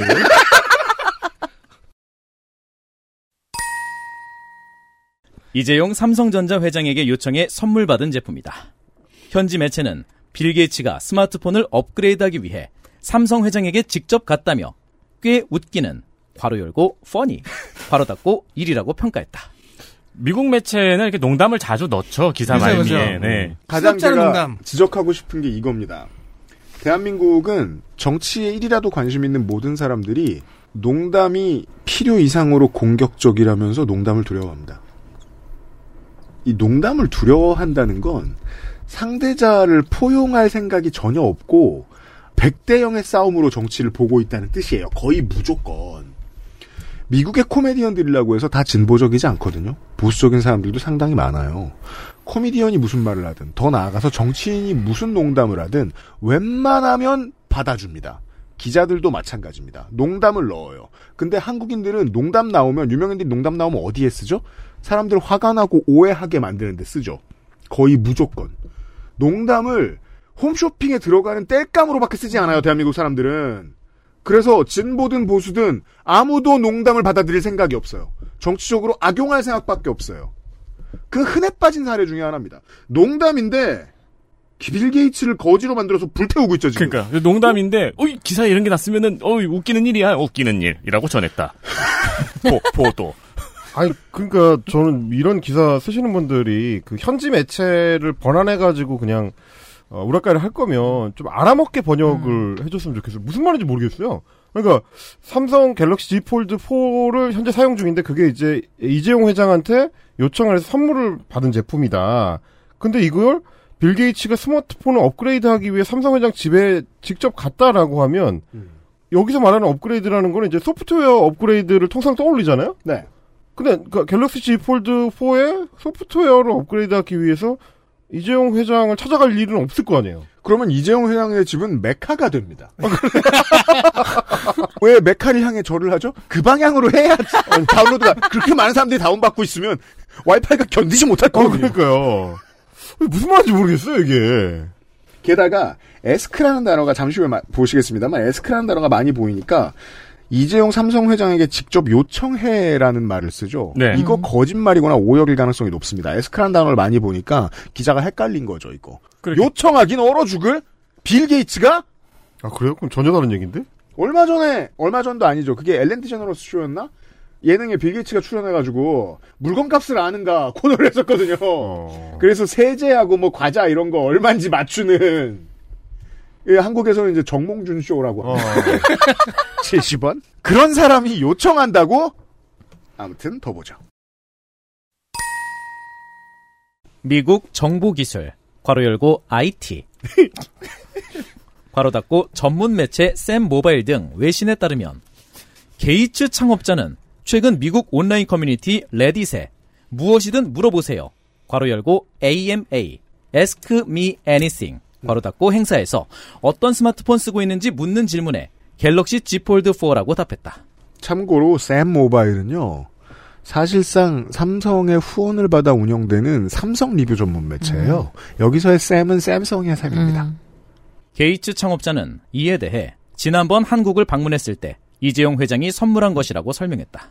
그럼 방문했 사실 여기까지가 기사 끝이에요. 사실 그냥 방문했을 때 이재용 회장이 이제 삼성에서 선물을 한 거죠. 네, 음. 삼성에 선물을 한 건데 이걸 가지고 이 샘모바일이라는 외신에서 이런 식으로 농담을 한 거고 이거를 헤럴드 경제의 박혜림 기자가 가지고 와가지고 빌 게이츠가 새 폰 받으려고 직접 찾아간 것처럼. 삼성 폰이 그렇게 대단하다. 빌게이츠도 구걸할 정도로. 예를 들어 그러면 뭐 돈 주고 사라고 하- 말한 사람은 어디 있어? 빌 게이츠한테 이제 뭐 AMA를 한다고 쳐요. AMA는 그 모든 관종과 부자들이 다 하는 짓이죠. 음. 부자도 관종이니까. 어, 모든 관종들이 AMA를 합니다. AMA를 할 때 아무거나 물어볼 수 있잖아요. 오늘 아침에 뭐 먹었냐. 그랬는데 빌 게이츠가 뭐 롯데 초코파이 먹었다고 대답했다 칩니다. 할 일 없는 한국 기자들이 뒤집어질 겁니다. 왜 초코파이인가? 음. 가장 중요한 질문은 뭐죠? 왜 오리온이 아닌가? 왜 맛없는 걸 먹었나? 굳이 그 중에서. 아, 그렇다면 혹시 회장과 직접 만나서 받았나? 자, 의미값이 0.5g인 걸 500kg로 만들어내서 소화할 거예요. 그러면은 왜 롯데 것인가? 왜 직접 받았는가? 왜 돈 많으면서 초코파이는 돈 주고 안 샀는가로 바뀌는 거거든요. 신동빈과의 연관성을 어. 이야기하고 자 아무 의미값이 없는 걸 가지고 이렇게 많은 말을 만들어내는 저널리즘이 상존하는 사회에는 진짜 의미값이 큰 것에 대해서 이야기를 하지 않습니다. 이야기할 능력이 없죠. 그러니까 이런 기사가 기사화가 되는 게 대한민국이 법인세를 낮춰주는 게 기사화가 안 되는 직접적인 이유이기도 합니다. 앞서 게이츠 창업자는 지난해 5월 열린 같은 행사에서도 네티즌들로부터 동일한 질문을 받고 갤럭시 Z 폴드 3를 사용한다고 답한 바 있다. 그냥 기계일 뿐이에요. 적어도 2년 연속 삼성전자 갤럭시 스마트폰을 사용하고 있는 셈이다. 이야. 이게 큰 아이고야. 뉴스인 거예요. 그래서 빌 게이츠 폰이라고만 검색어를 입력하셔도 기사 수십 개가 나옵니다. 아니 삼성 입장에서는 뭐 홍보 효과를 충분히 누릴 수 있는 celeb이긴 하니까 그렇죠. 뭐 삼성뿐만 아니라 어느 회사든지 간에 빌 게이츠한테 자기네 휴대폰을 쥐여주고 싶겠죠. 그렇긴 한데 역시나 좀 기사를 좀 알아먹게 써줬으면 좋겠는 생각을 계속하게 되네요. 박혜린 기자는 그래도 경력이 꽤 되네요. 왔다 갔다도 안 하고 2014년에 헤럴드에 입사를 해서 그러니까 꽤 경력이 쌓인 중견 기자. 그 경력이 무슨 소용입니까? 그럴까요? 지금 9년째 이런 기사를 쓰고 있으면 박혜린 그러니까요. 기자는 죽을 마실 겁니다. 그리고 이러고 있기 때문에 경력이 헤럴드 경제에 계속 붙박혀 있는 걸 수도 있어요. 음. 최근에 쓴 기사는 이거였어요. 나 말고 애인이 또 있어? 바람난 여친들 여기 다 모였네 하면서 어떤 커뮤니티를 소개해주고 있습니다. 할 말이 없네요. 네. 이에 대해 샘 모바일은 빌 게이츠가 스마트폰을 업그레이드하기 위해 삼성 회장에게 직접 갔다며 꽤 웃기는 funny 일이라고 평가했다. 똑같은 말 또 썼죠. 또. 네. 아니 그러니까 9년차 아. 기자예요. 샘 모바일이 그냥 직접 갔다는 걸 양념을 더하면서 농담한 것에서부터 시작해서 박희린 기자는 돈 주고 좀 사라까지 간 거군요. 아 그러면 이게 갤럭시 Z 폴드 3를 원래 쓰다가 어 2021년에 선물 받아가지고 쓰다가 그 다음에 삼성의 무슨 행사에 가가지고 4를 받아서 쓴다. 그게 이제 업그레이드라는 거죠. 그러니까 말하자면 기기 업그레이드다. 네. 아 그런 얘기군요. 네. 아 어렵네. 그 이런 이게 이제 어디서 익숙해지냐면요. 일부러 바보 소리 하려고 한 바보 소리, 음. 웃기는 소리 하려고 쓴 웃기는 소리를 받아들이지 못할 때 웃기는 소리를 받아서 진짜 바보가 진지하게 해석할 때가 있어요. 한국 언론이 그럴 때가 진짜 많죠. 그리고 그거는 이제 인스타나 페이스북에서 이슈 받아 써서 먹고 사는 계정들 있죠. 그 계정들이 더 진하게 발전시킵니다. 그래서 모두가 멍청하게 해석하는 습관이 일반화되는데 이게 대단히 멍청하고 특별한 거냐? 아닙니다. 우리는 고등학교에서 대학교에서 과제 내줬을 때 이렇게 과제 쓴 애들 많이 봅니다. 음. 이러면 요감 먹고 아무 일 없이 조용히 지나가거든요. 오래 살 수 있는 기법인 거예요. 멍청한 척하는 거. 그렇네요. 모든 대체적으로 기사들 제목을 좀 이런 식으로 뽑는 습관이네요. 아카이브 보고 있네요. 네. 박혜린 기자의. 야, 9년 동안 얼마나 힘드셨겠습니까? 네. 하지만 이렇게 살았으므로 앞으로도 변화는 없을 것입니다. 끝으로. 한편 삼성전자는 올해에도 MS와 긴밀한 협력을 지속해 나간다는 방침이다. 네, 실제로 이 보도자료 한 줄을 내보내기 위한 기사였습니다. 지난해 11월에도 이 회장은 한국을 방문한 사티아 나델라 MS 최고 경영자 CEO를 만났으며 이후 윈도우 11용 폰 링크 앱에 안드로이드 스마트폰과 PC간 오디오 스트리밍 기능을 추가했다. 이 말 했으면 됐습니다. 이거 유일한 의미값이에요. 그리고, 그리고 제가 너무 답답해가지고 샘 모바일에 가서 그 기사를 찾아봤어요. 근데 원문을 그냥 구글 번역을 하는 게 읽기가 편해. 오히려. 제 구- 구글 번역한 거 제가 읽어드릴게요. 이, 게 첫 대목이에요. 많은 사람들이 이미 마이크로소프트 설립자 빌 게이츠가 삼성 foldable을 사용한다는 사실을 알고 있습니다. 억만장자의 박애주의자인 빌 게이츠는 작년에 휴대용 PC와 함께 갤럭시 Z 폴드 3를 사용한다고 밝혔으며 이제 그는 우리가 가장 좋아하는 한국 기술 대기업의 그러니까 삼성이죠. 최신 휴대폰으로 업그레이드를 했습니다. 아니 이게 이게 영어 번역체 그대로인데도 무슨 말인지는 알겠잖아요. 근데 아까 그 기- 기사는 보고 이게 소프트웨어로 업그레이드 했다는 건지 삼성 회장 집에 찾아가서 뭘 어떻게 했다는 건지 이게 기사를 읽어가지고는 얼른 와닿지 않게 돼 있잖아. 아니 어떻게 영어를 구글 번역한 것보다 기사를 못 써요. 9년차 기자가. 청취자 여러분, 방금 헬마우스가 블루오션을 하나 발견해냈습니다. 그냥 구글 번역 돌려가지고, 예, 조회수를 땡기시는 게 훨씬 낫겠네요. 아 정말 이해할 수가 없네요. 빌 게이츠 이야기였습니다. 다시 삼성폰 공짜 타령 빌 게이츠라는 제목을 다시 올라가서 보면 또 감회가 새롭죠. 진짜 이상한 제목이야. 무슨 말이야, 씨, 이게. 돈도 많으면서 돈 주고 좀 사지라니. 결국 그, 그 문장을 말한 사람은 등장하지 않았어요. 그 이거는 박혜린 기자가 얘기한 거죠. 이게 지금 그 직접 인용이잖아요. 아. 근데 이 말은 아무데도 없잖아요. 아 그러네요. 네. 따옴표에 들어있는 말은 아무도 하지 않았으므로 박혜린 기자가 한 말이에요. 이거 이제 아, 변사구나? 변사. 그러니까 지금 등장인물이 빌 게이츠와 그 샘 모바일인데 이 말은 둘 다 안 했잖아요. 그러면 뭐 이건 변사죠. 박혜린 기자의 1920년대식으로 말하면 아를 한 거예요. 그죠. 이샘 모바일에 관련된 사진을 보고 있으면 빌 게이츠와 이재용이 악수를 하면서 서로 웃고 있습니다. 네. 공차폰을 뜯긴 표정은 아닙니다. 그냥 뻔히한 일이네요. XSFM입니다.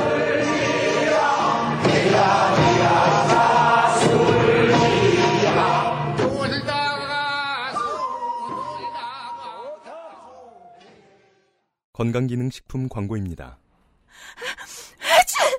아, 또 시작이야. 환절기만 되면 힘드네. 면역 과민 반응? 그치? 나 지금 과민한 거 맞는 거지? 자, 이거 먹어봐. 면역은 밸런스를 잘 맞춰줘야 되거든. 기억해. 면역 밸런스. 아무렇지 않은 하루, 큐비엔 면역 밸런스엔 다래 추출물. 제조원 주식회사 극동 H팜. 유통판매원 주식회사 헬릭스미스. 수냉은 customizing에 따라 효율 차이가 큽니다. 컴스테이션에 문의하십시오. 주식회사 컴스테이션. 농축산인은 계속 자유일보 나부랭이에 집착하고 있습니다. 아, 한, 한 코너는 이렇게 해야지 또 그, 어? 놀라운 게 명절에 이런 한. 코너는? 지금 제가 가보고 있는데. 어, 심지어 이제 등록된 매체인데, 그, 등록된 매체의 글이 다 네이버 블로그에 올라옵니다? 그래서 네이버 블로그는 이제 보통 크롭이 안 되잖아요, 기본적으로? 그래서 정은정이 저한테, 어, 캡처를 해서 보내줬습니다. 그니까, 그, 이제, 저, 뭐냐, 개발자 도구를 만져가지고 크롭하는 방법이 있는데, 그걸 정은정한테 가르쳐 주는 건 시간 낭비이기 때문에. 아마 아드님은 할 줄 알았을 거예요. 제가 긁어왔습니다. 네. 제목 보시죠. 사설. 오징어 게임의 명칭 왜곡과 같은 일. 정치적, 사회적 사안에 허용돼선 안 된다. 자, 박혜림 기자가 진화하면 이 사람인 겁니다. 이거는 다른 두 문장이 합쳐진 거 아니에요? 아니에요. 다 같은 거예요. 오징어 게임의 명칭 왜곡과 같은 일, 삼성폰 공짜 타령 빌 게이츠라고 써도 그러니까요. 어색함의 엔트로피는 비슷하게 유지되거든요. 예, 일단 뭐 첫 번째부터 예, 오탈자가 났죠. 허용 대선. 예, 그래서 대여선을 줄이면은 아, 그쵸. 예, 여기서 벌써 제목부터 예, 맞춤법은 틀렸습니다. 그 이거 이런 맞춤법은 허용돼선 안 됩니다. 그리고 여러분, 조금만 진정합시다. 아직 이 매체의 이름도 나오지 네. 않았어요. 네. 우익 진보신문. 이것도 문장 두 개가 합쳐진 거죠? 좋았어. 이 정도의 엔트로피면 우린 다 흙으로 돌아갔어요, 지금. 좋았어. 저는 지금 제 포지션을 확실하게 정했어요. 우익 팔짱 진보 끼고 신문. 팔짱 끼고 들으면서 웃을래요. 이거 누구야 대체? 우익 진보 내가 아는 사람 누구 있지? 나, 난가? 자, 중건이 형, 중건이 형. 아, 중건이 형. 자, 일단 우익진보라는 매체에 대해서 알아볼 필요가 있습니다. 알아봐야겠습니다. 우리가 발을 들인 이상. 그 명절 때 되면 이런 강박이 좀 있어요. 그래서 안동 데일리 찾는 이제 그런 기분과 펜앤마이크 찾은 제가 장본인을 우기면서 그래서 비록 발행은 블로그긴 하지만 엄연한 등록 언론사입니다. 신문 명칭은 우익진보신문, 등록번호 경기 아 53222이고요. 등록일이 2022년 4월 5일이죠. 오, 아직 어, 1년이 안 됐네요? 네네. 그리고 이 종별은 인터넷 신문이라고 했고 편집장 1인, 1인 체제 1인 미디어이기도 합니다. 그 누구 월급 주기 쉽지 않습니다. 첫 해에. 예, 편집장인 박장백. 예, 많이 들어보실 수 있어요. 박장백 이 편집장은 어, 고양시 덕양구에 이 언론사를 등록한 거 보니까 고양시 시민일 것 같지만 가능성이 높아요. 네, 이 박장백 편집장이 우익 진보라는 신분을 창간한 이유에 대해서는 우리나라가 우익과 진보, 좌익, 보수 이 네 개의 개념을 정확하게 쓰고 있지 않기 때문에 왜 좌파 세력들이 수십 년 전부터 진보는 좌익이고 보수는 우익이냐 이런 틀을 만들어서 나는 우익이지만 진보적인 사람인데 그래서 이 문제를 굉장히 극복하고 싶어하는. 자, 네. 이그 해설은 아마 이 박장백 편집국장이 직접 뭐 그림을 만들었나 봐요. 그걸 좀 읽어드리죠. 이게 이제 비등호가 써 있고 진보는 좌익이 아니고 보수는 우익이 아니다. 이렇게 등호가 나- 나와 있어요. 그리고 따라서 우익 진보, 우익 보수, 좌익 진보, 좌익 보수 등이 있는 것을 야 이게 이제 혈액형이 MBTI로 진화하는 과정이죠. 네개 하나 열여섯 개 하나 똑같이 쓸모 없는데 일단 늘리고 봅니다. 아, 그럼 우익- 이건 나중 되면 막 우진 익보 뭐 좌우 보 우익 막뭐 여러 가지 할 수 있겠네요. 열여섯 개가 나오죠. 네, 이제 네. 일단 네 개가 됐으니까. 어, 진보 진보 좌 진보 좌익은 맞잖아 원래. 아 그렇구나. MBTI는 루트 씌워놓은 거구나. 네, 이거 이건 그 우익과 좌익, 진보와 보수 이렇게 네 가지가 있으니까 조합하면 총 네 가지가 나온다는 걸 지금 얘기해 주는 거예요. 이 네 가지가 이 있는 것을 좌파 세력들이 수십 년 전부터 진보는 좌익, 보수는 우익이라는 틀을 만들어 자신들을 진보로 위장해 왔고 우익 세력은 자신들을 스스로 보수로 칭해가며 자 보수로 칭하면 어떻게 되는지 볼까요? 넉 놓고 이를 따르고 있다. 아, 좀비야. 넋을 놓게 됩니다. 이게 이제 박장배 편집국장의 주장인가 봅니다. 우익 진보 신문이라는 매체가 생긴 이유. 아니 그러실 거면 왜 좌익 우익이라는 그 단어에 집착을 굳이 하셔야 되는지 모르겠네. 그냥 진보 보수로 하면 되잖아요. 아, 그러니까 본인이 진보 보수라는 지금 사회적 해석의 틀을 깨버리자는 주장을 해야 되니까 그럼 진보와 보수란 단어 말고 다른 단어를 써야 되잖아요. 그렇죠. 그러니까 좌익과 우익을 쓴 거죠. 아, 근데 좌익과 우익이라는 게 프랑스 혁명 이후에 그 프랑스 의회의 좌석 배치 때문에 네. 뭐 공화파는 좌익이고 좌측에 앉고 왕당파는 우측에 앉았기 때문에 좌익 우익이 된 거잖아요. 근데 그걸 본인이 부정하시면 애초에 그 단어의 의미가 없어지는 건데. 근데 그 다음 자 다음 줄에 박장백 편집국장 2022년 9월 16일 예, 박장백. 그 사람 맞습니다. 21대 총선에서 계양구 갑의 국가혁명 배당금당 후보로 나와서 어, 522표를 받았어요. 아, 우리 방송에서 소개가 안 됐군요, 그럼. 네, 그래서 낙선한 그 박장백이 최근에 언론인으로 변신을 시도합니다. 근데 언론이지만 글을 퍼나르기 어려워서 결국 캡처를 못한 제가 이제 그렇게 UPD를 괴롭혔잖아요? 네. 그런데 나는 내가 언론인이면 이거 내가 딱 그 할아버지 할머니 수준이잖아요. 그럼 오른쪽 클릭해서 열심히 퍼나르게 하면 제일 좋을 것 같아요. 근데 우익답지 않게 오른쪽 마우스 클릭은 항상 금지입니다. 우클릭이 금지된 우익. 네. 근데 청취자 여러분 이 사람이- F12 누르시고 세팅하셔서 disable JavaScript 하시면 됩니다. 아무튼 그리고 되게 열심히 해요. 모든 그 기사를 archiving 해가지고 거의 이렇게 자주 업데이트를 하고 아마 2022년 4월 5일은 그때 이제 총선 즈음이었, 아, 지방선거 즈음이었나요? 음, 음, 음. 그래서 그거를 목표로 해놨는데 문제는 아마 최근에 들어서 제일 많이 리뷰 수를 늘린 사람은 전 것 같습니다. 제가 제일 많이 아, 아무도 안. 봐요? 그, 그, 이제. 구독자 한 20명? 아니에요. 근데 또 언젠가 좋은 날도 올 거예요. 그러니까 그, 일단 많이 쌓아놓고 보는 이제, 저, 천공 strategy 있잖아요. 통하는 날이 옵니다. 그렇죠. 12,000개를 올리면. 네. 무엇이든 거기에 들어가거든요. 네. 자, 오징어 게임. 지난 12일 제74회 프라임타임 에미상 시상식에서 드라마 오징어 게임의 배우 이정재가 남우주연상을 황동혁 감독이 감독상을 받았다. 자, 이정재가 남우주연상을 황동혁 감독이 감독상을 해왜 대괄호가 있는 건지는 잘 모르겠습니다. 아, 중요하다는 의미인가? 이것 빼고 나머지는 팩트가 아니란 뜻입니까? 이게 사람들 글 쓰는 습관에 대해서 언젠가부터 사람을 이해할 수 없다고 느낀 게 제가 물결 표시가 많이 등장한 걸 처음 볼 때부터였거든요. 입감이 안 돼가지고 이 물결 뭐야 이거? 그 뭐죠? 가세현 멤버? 김세희 기자. 김세희, 기자가 물결 표시 처음 많이 쓴 걸 글을 보고 내가 깜, 이 새끼야! 보고서 이게 무슨 어감인지 당최 모르겠다. groove를 주는 거지. 바- good vibe. 근데 대괄호는 정말 무슨 뜻인지 모르겠습니다. 더 보죠. 영어가 아닌 언어로 된 작품으로 중요한 상을 수상한 것도 한국 배우와 감독이 수상한 것도 모두 처음 있는 일이었다. 한국 언론은 물론 대괄호 열고 외신들도 황동혁, 이정재 두 사람이 역사를 새로 썼다며 대괄호 닫고 칭찬을 아끼지 않았다. 자, 이게 따다 쓴 거니까 팩트 영역도 아니고. 그냥 강조인가? 모르겠습니다. 주장은 여기서부터입니다. 그런데 오징어 게임에는 사물의 명칭을 명확하게 왜곡한 사실이 하나 있다. 아, 제가 손을 비비고 있어요. 뭐길래? 설탕 과자에 찍혀 있는 도형을 깨뜨리지 않고 떼어내야 하는 뽑기를 달고나로 왜곡한 것이다.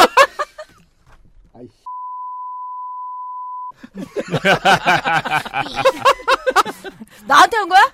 아니 이거 봐요. 자, 저는 뽑기 지역에 살던 사람입니다. 제 아내는 달고나 지역에 살던 저는 사람. 똥가자. 이게 이제 극소수. 똥과자는 진짜 적폐다. 어, 충청북도는 똥가자예요. 저는 달고나예요. 예. 그러니까 제가 한 10%쯤 돼요. 뽑기가 그렇게 많진 않아요. 달고나가 대부분인 걸로 알고 있어요. 문제는 이걸로 정치적으로 싸우진 않는다는 겁니다. 괜히 제가 앞에 박혜인 기자가 이 사람이 진화하기 전이라고 말씀드린 게 아니에요. 그 되자는 거에서 진지빨잖아요. 네. 근데 되자는 거에서 진지빠는 걸 우리가 우습게 보고 넘어가야 되나요? 아니요. 지난번에는요, 되자는 거에서 진지빨던 몇몇 나라에서 극우 정권으로 바뀌어가지고, 백신을 못 맞아서 되게 많은 사람들이 죽었어요. 사람들이 멍청하게 진화한다는 게 정치에서 이렇게 재앙입니다. 더 보죠. 대체 이 사람은 어떻게 뽑기가 맞는 명칭이라는 확신을 가졌을까요? 그쵸. 본인이 알고 있는 명칭이 방언이거나 소스파일 수도 이제 있는데. 우린 이걸 믿, 이, 이걸 알죠. 주장을 하고 싶어서 믿음을 지어낸 겁니다. 음. 더 보죠. 그리고 이러한 명칭 왜곡은 오징어 게임의 유명세 등에 파묻혀 거론조차 되지 않고 있는 걸로 보여진다. 할 필요가 없으니까. 왜 그 저는 이제 스포츠 관련된 커뮤니티 많이 가니까 왜 어느 커뮤니티를 가도 가장 한심한 제목이 이거죠. 땡땡땡 하는 거 저뿐인가요? 응. 라고 하면 뭐 공감이 가는 글도 있지만 대부분은 이 또라이 뭐야 싶거든요. 근데 이 또라이도 엄연한 유권자고 엄연한 피선거권이 있는 사람이고 언젠가 자기 목소리를 더 키우는 날이 와요. 국가혁명 배당금당은 그런 의미였습니다. 지난 총선에. 아 맞아 국자라고 부르던 데도 있었어. 네. 음. 아, 우리 동네였어. 아, 그냥 이렇게 지역색을 확인하는 재미가 있어요. 그러니까 수- 전국의 순대 지도를 그려서 소금에 찍어 음, 먹으면 그쵸. 어디, 뭐 초장에 찍어 먹으면 어디, 뭐 막장에 찍어 먹으면 어디 이제 그럼 아 그래? 막 되게 껍데기가 특이하다. 뭐면 네, 어디. 막 그렇게 웃기고 넘어가면 되는 거죠. 왜 옛날에 무한도전에서 그 엎어라 뒤집어라의 지역적 차이도 그러니까 한번 뭐 했었잖아요. 대댄치, 네, 예. 대댄치하고 뭐 똥 빨아먹기 막 이런 거. 음. 근데 그걸 정치적 갈등의 도구로 쓰면 나한테 도움이 되지 않을까? 라는 본능적인 촉이 생긴 사람이 있다는 거예요. 이게 게시판에 있을 때는 그냥 한 사람 영정 먹고 불쾌하고 끝납니다. 하지만 그가 세력을 이루고 태극기로 광화문을 뒤덮을 수 있다면?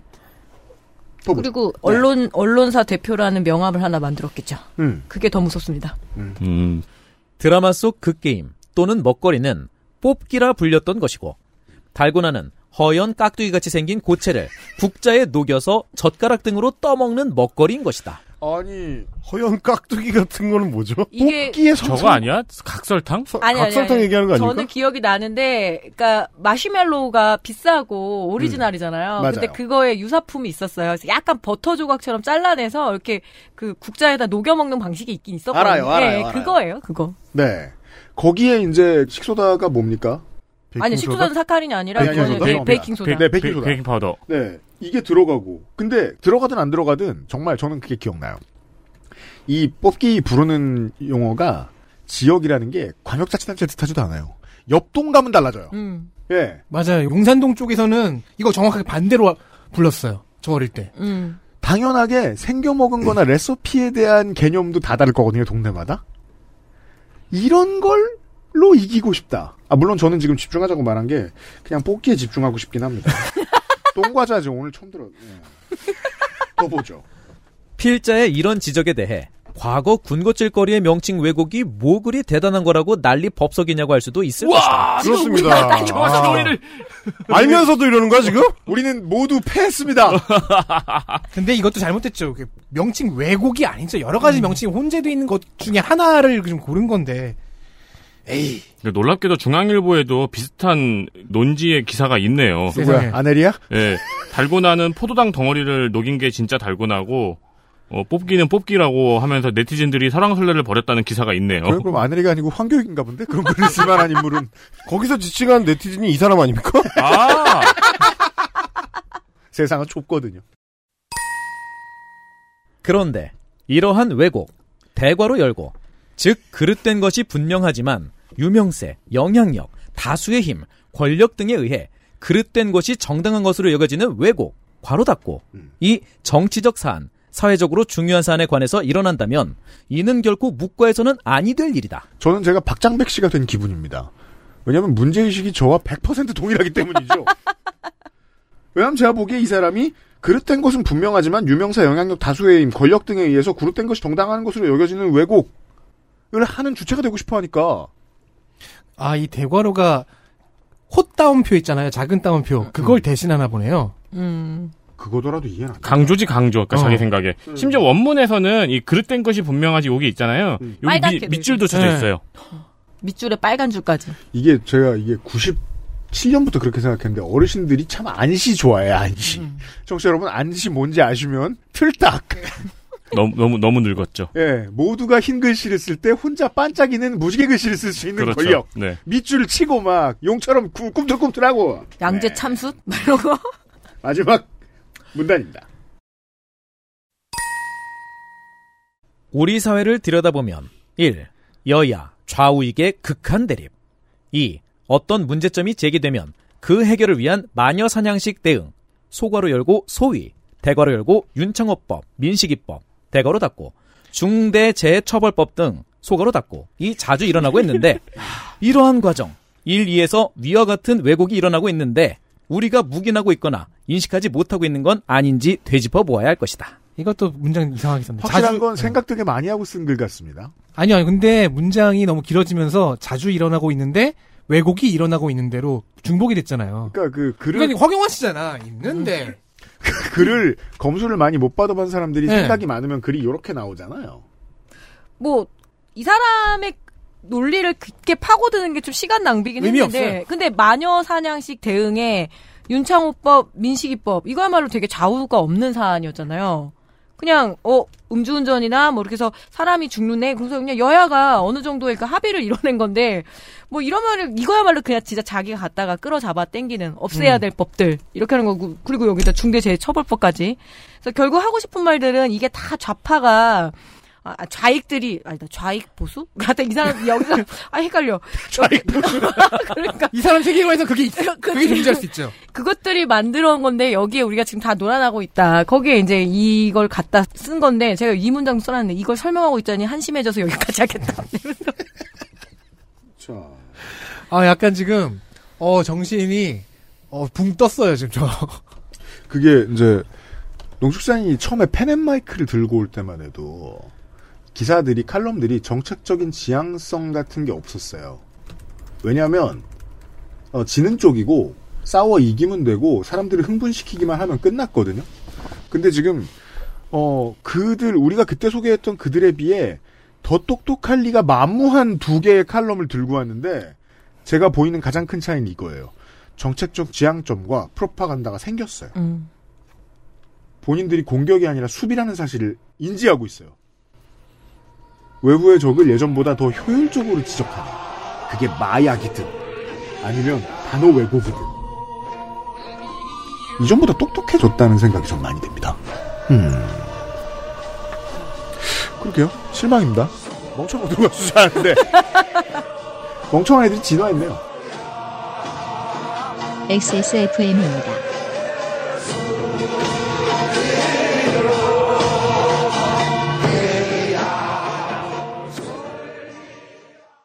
이래서 검은머리 짐승 거두는 게 아니야. 드라마를 보다가 가슴이 쿵 내려앉았다. 퇴소를 하자마자 나는 미용실에 가서 고동색 머리로 염색을 했다. 나는 언제까지 보육원 출신이라는 꼬리표를 가지고 가야 할까? 동화책 속에서, TV 드라마 속에서 이런 편견과 차별을 막을 수 있다면 나는 계속해서 이야기하고 싶다. 우리는 오늘도 당신과 함께 소소한 일상을 나누는 꿈과 미래를 위해 열심히 살아가는 보통의 청춘이라는 걸 아름다운 재단 18 어른 캠페인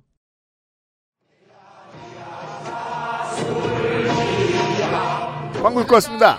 23년 설맞이 기사 읽기 놀이 정말 멍청한 건 헬마우스가 들고 왔습니다.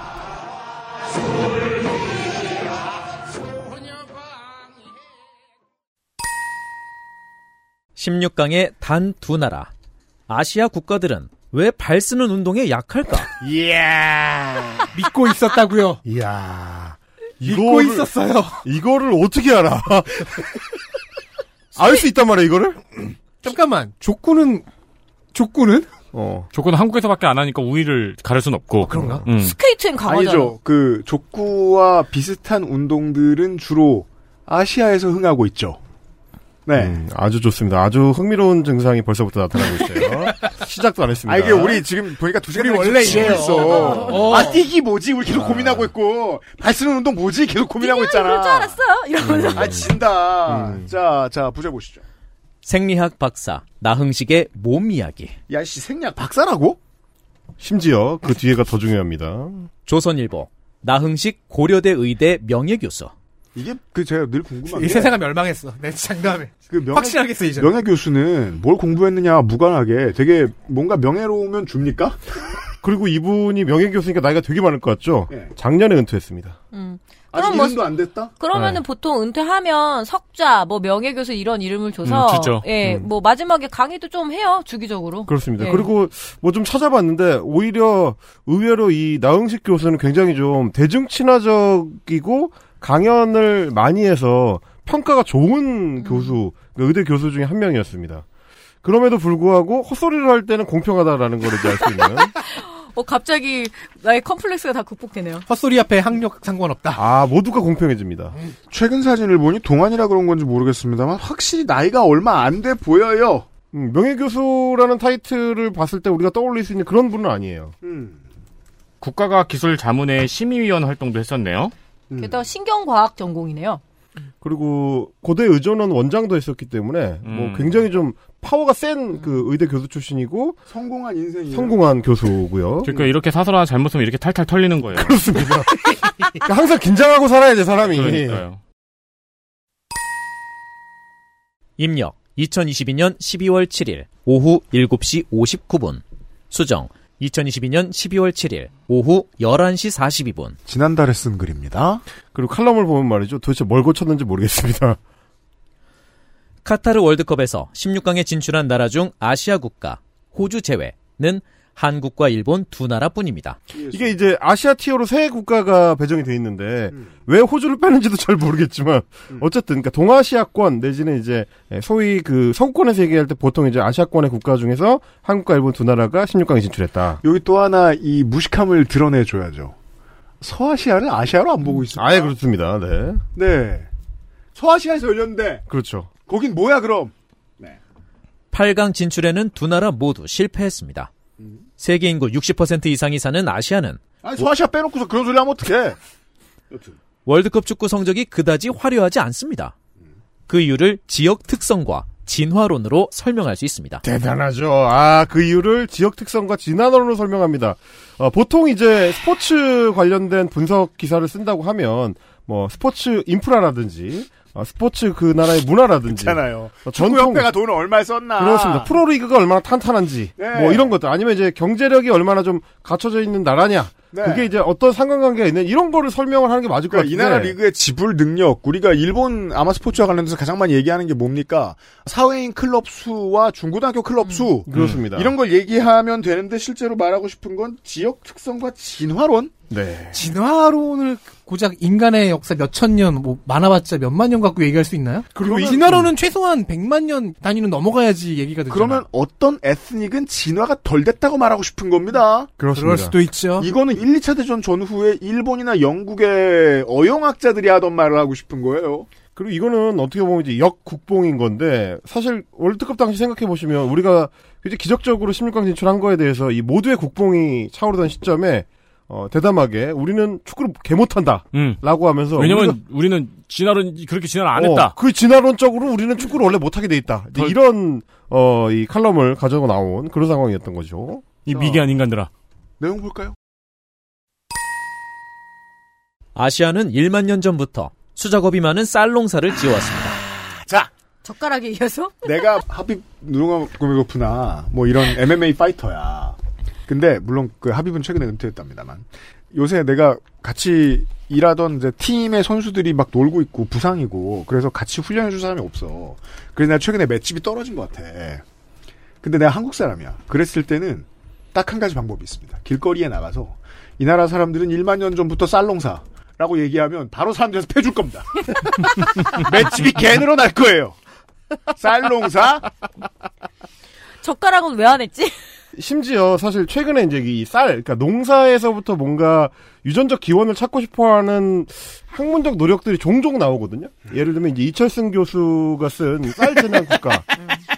거기서 굉장히 비슷한 얘기를 하는데 그쌀 농사를 지었던 한민족들은 같은 논에 함께 손을 담그는 작업을 많이 했기 때문에 공동 작업에 익숙하고 그런 스포츠를 잘한다 이런 식의 논지가 나와요. 근데 그거는 사회학적인 기원을 찾아가는 연구 이잖아요.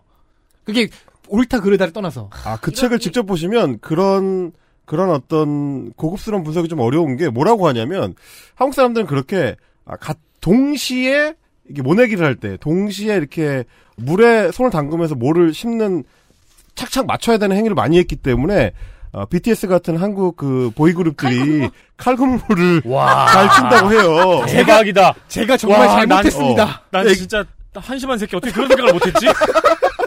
어, 나 지금 가슴 졸이며 들었는데 어, 어. 상상을 초월했어. 어, 우리의 생각 이상이에요. 뭔가 좀 다른 어떤 시각을 가지고 있는 분들이 많이 있습니다. 뭐, 모내기는 라인이죠. 아, 그렇습니다. 우린 좌익 보수이기 때문에.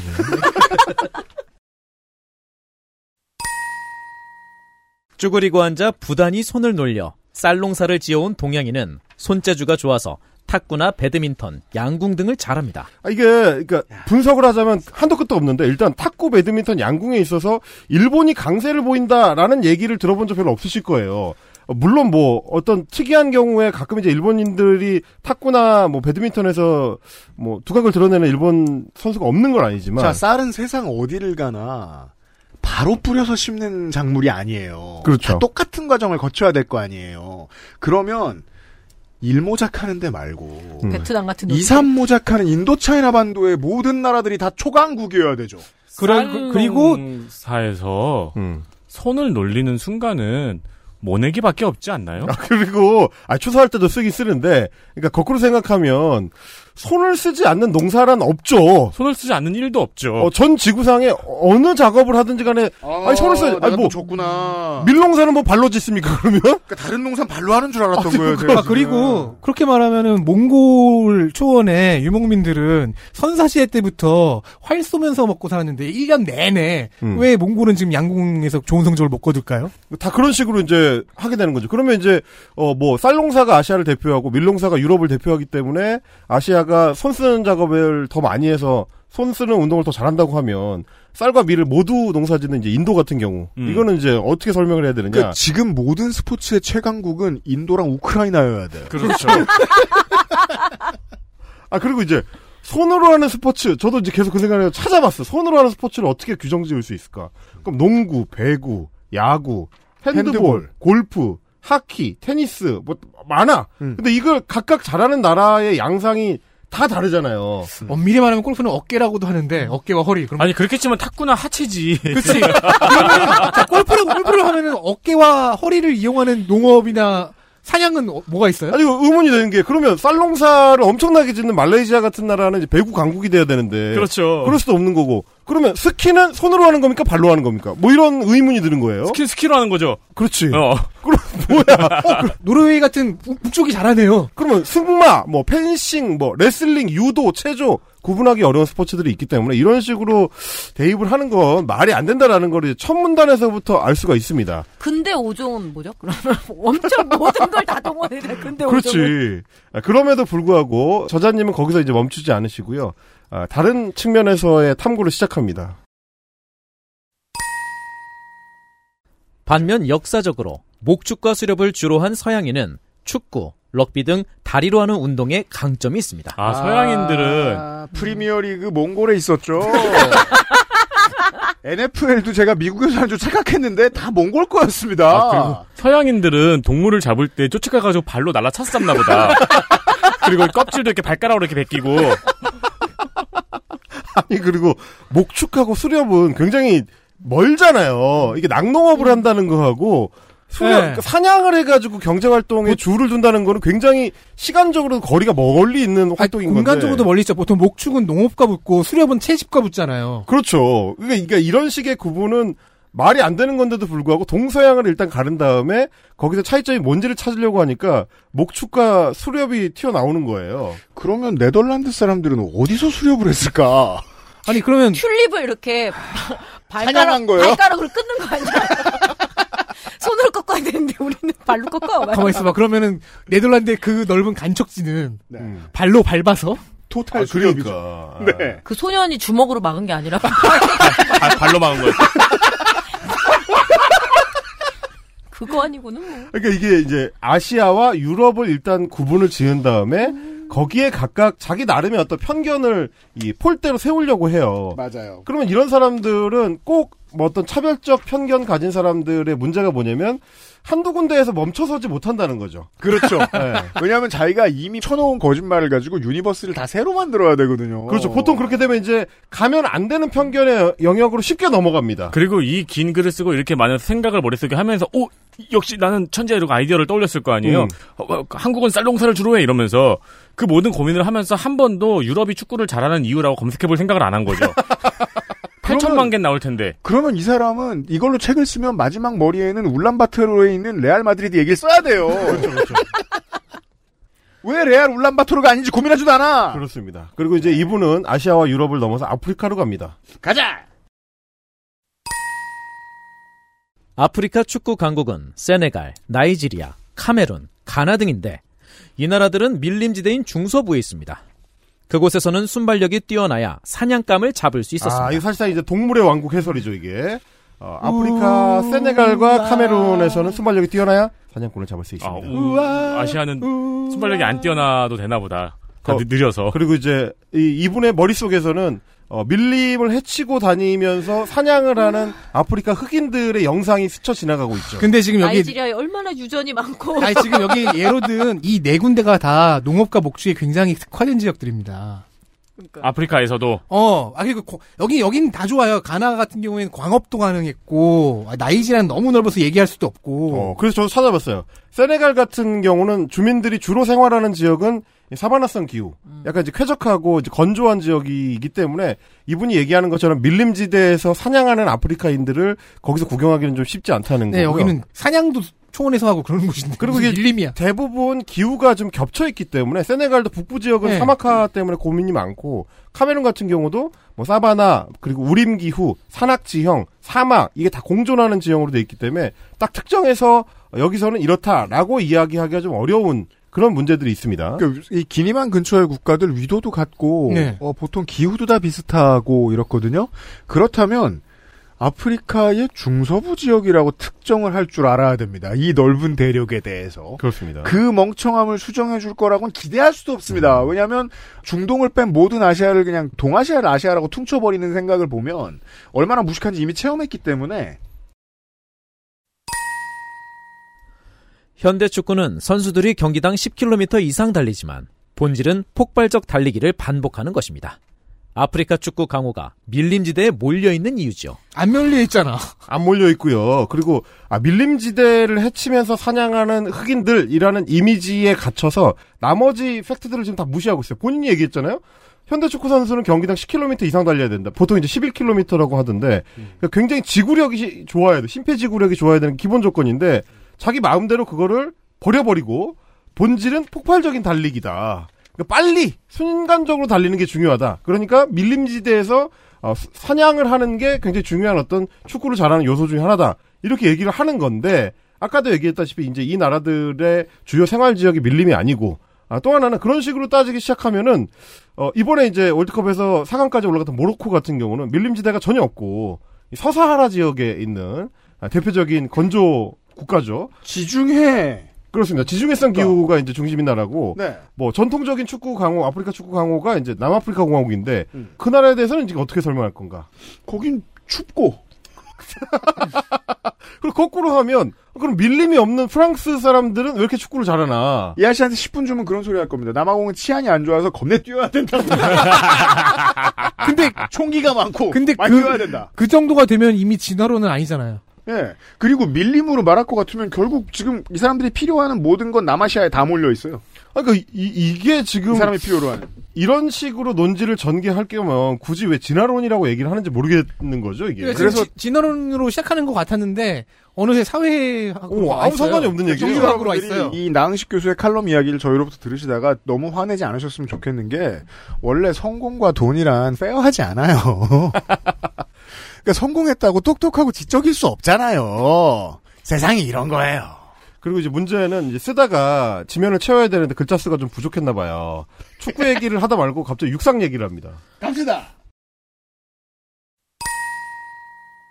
반면 마라톤 등 장거리 육상을 지배하는 선수 대부분은 케냐, 탄자니아, 에티오피아 등 동북부 아프리카 출신입니다. 자, 또 황영조 씨 국적 옮겨놓죠.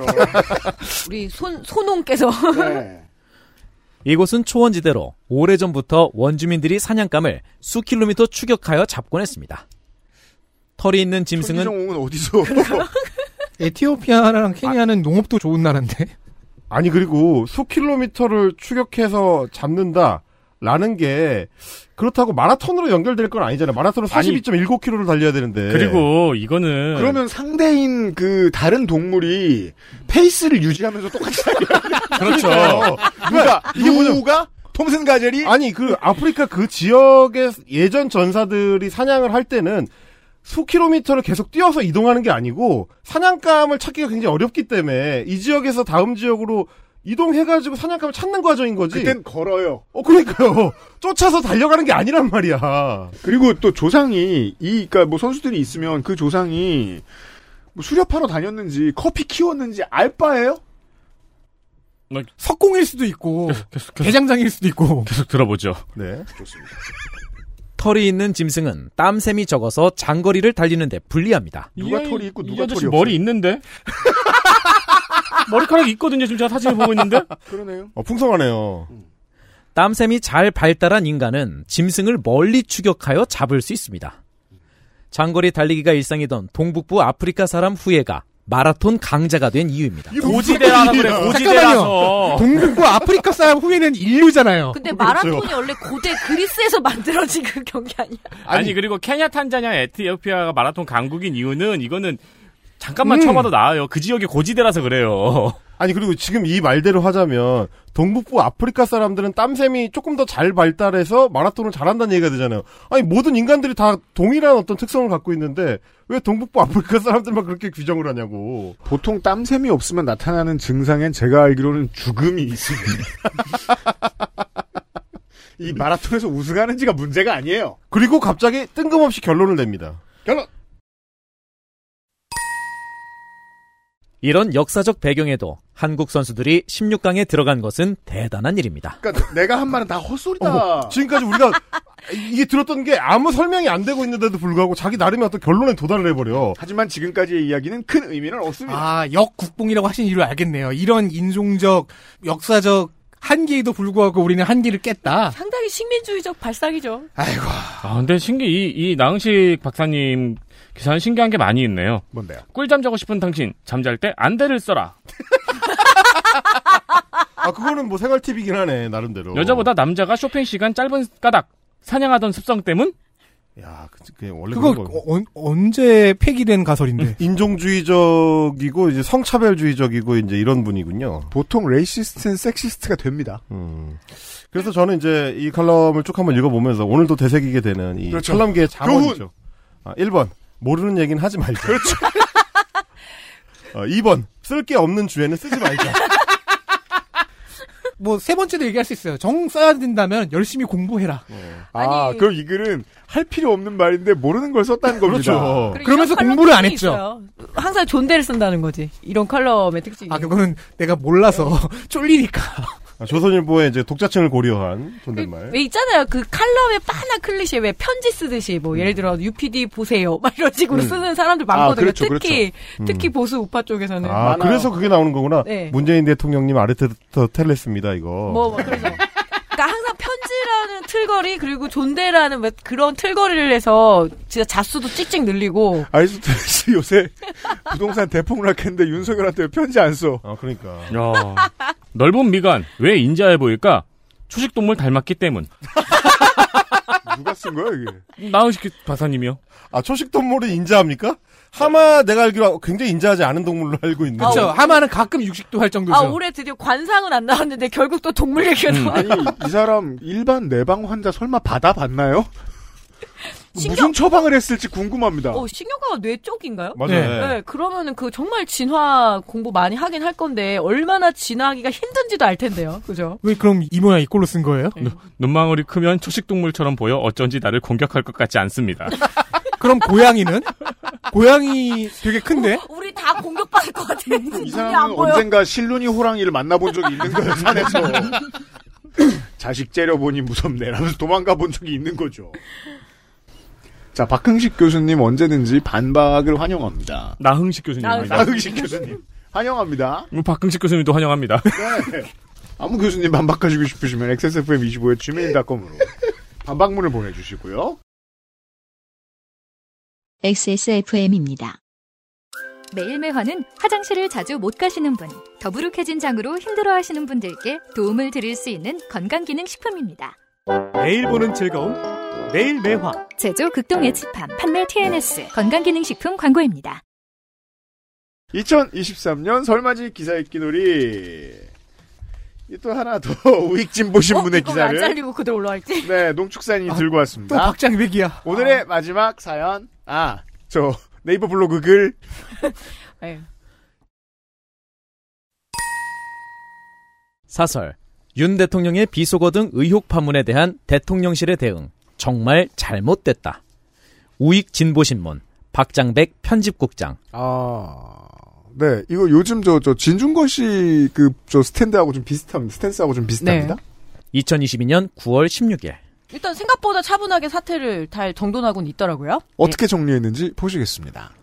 윤석열 대통령이 지난 9월 22일 미국 뉴욕에서 회의를 마치고 회의장을 나서면서 혼잣말 하듯이 또는 박진 외교 장관에게 사적으로 괄호 열고 이하 혼잣말 등이라 한다. 이걸 정리할 필요가 있군요. 괄호 닫고 한 발언을 두고 온 나라가 시끄럽다. 그랬죠.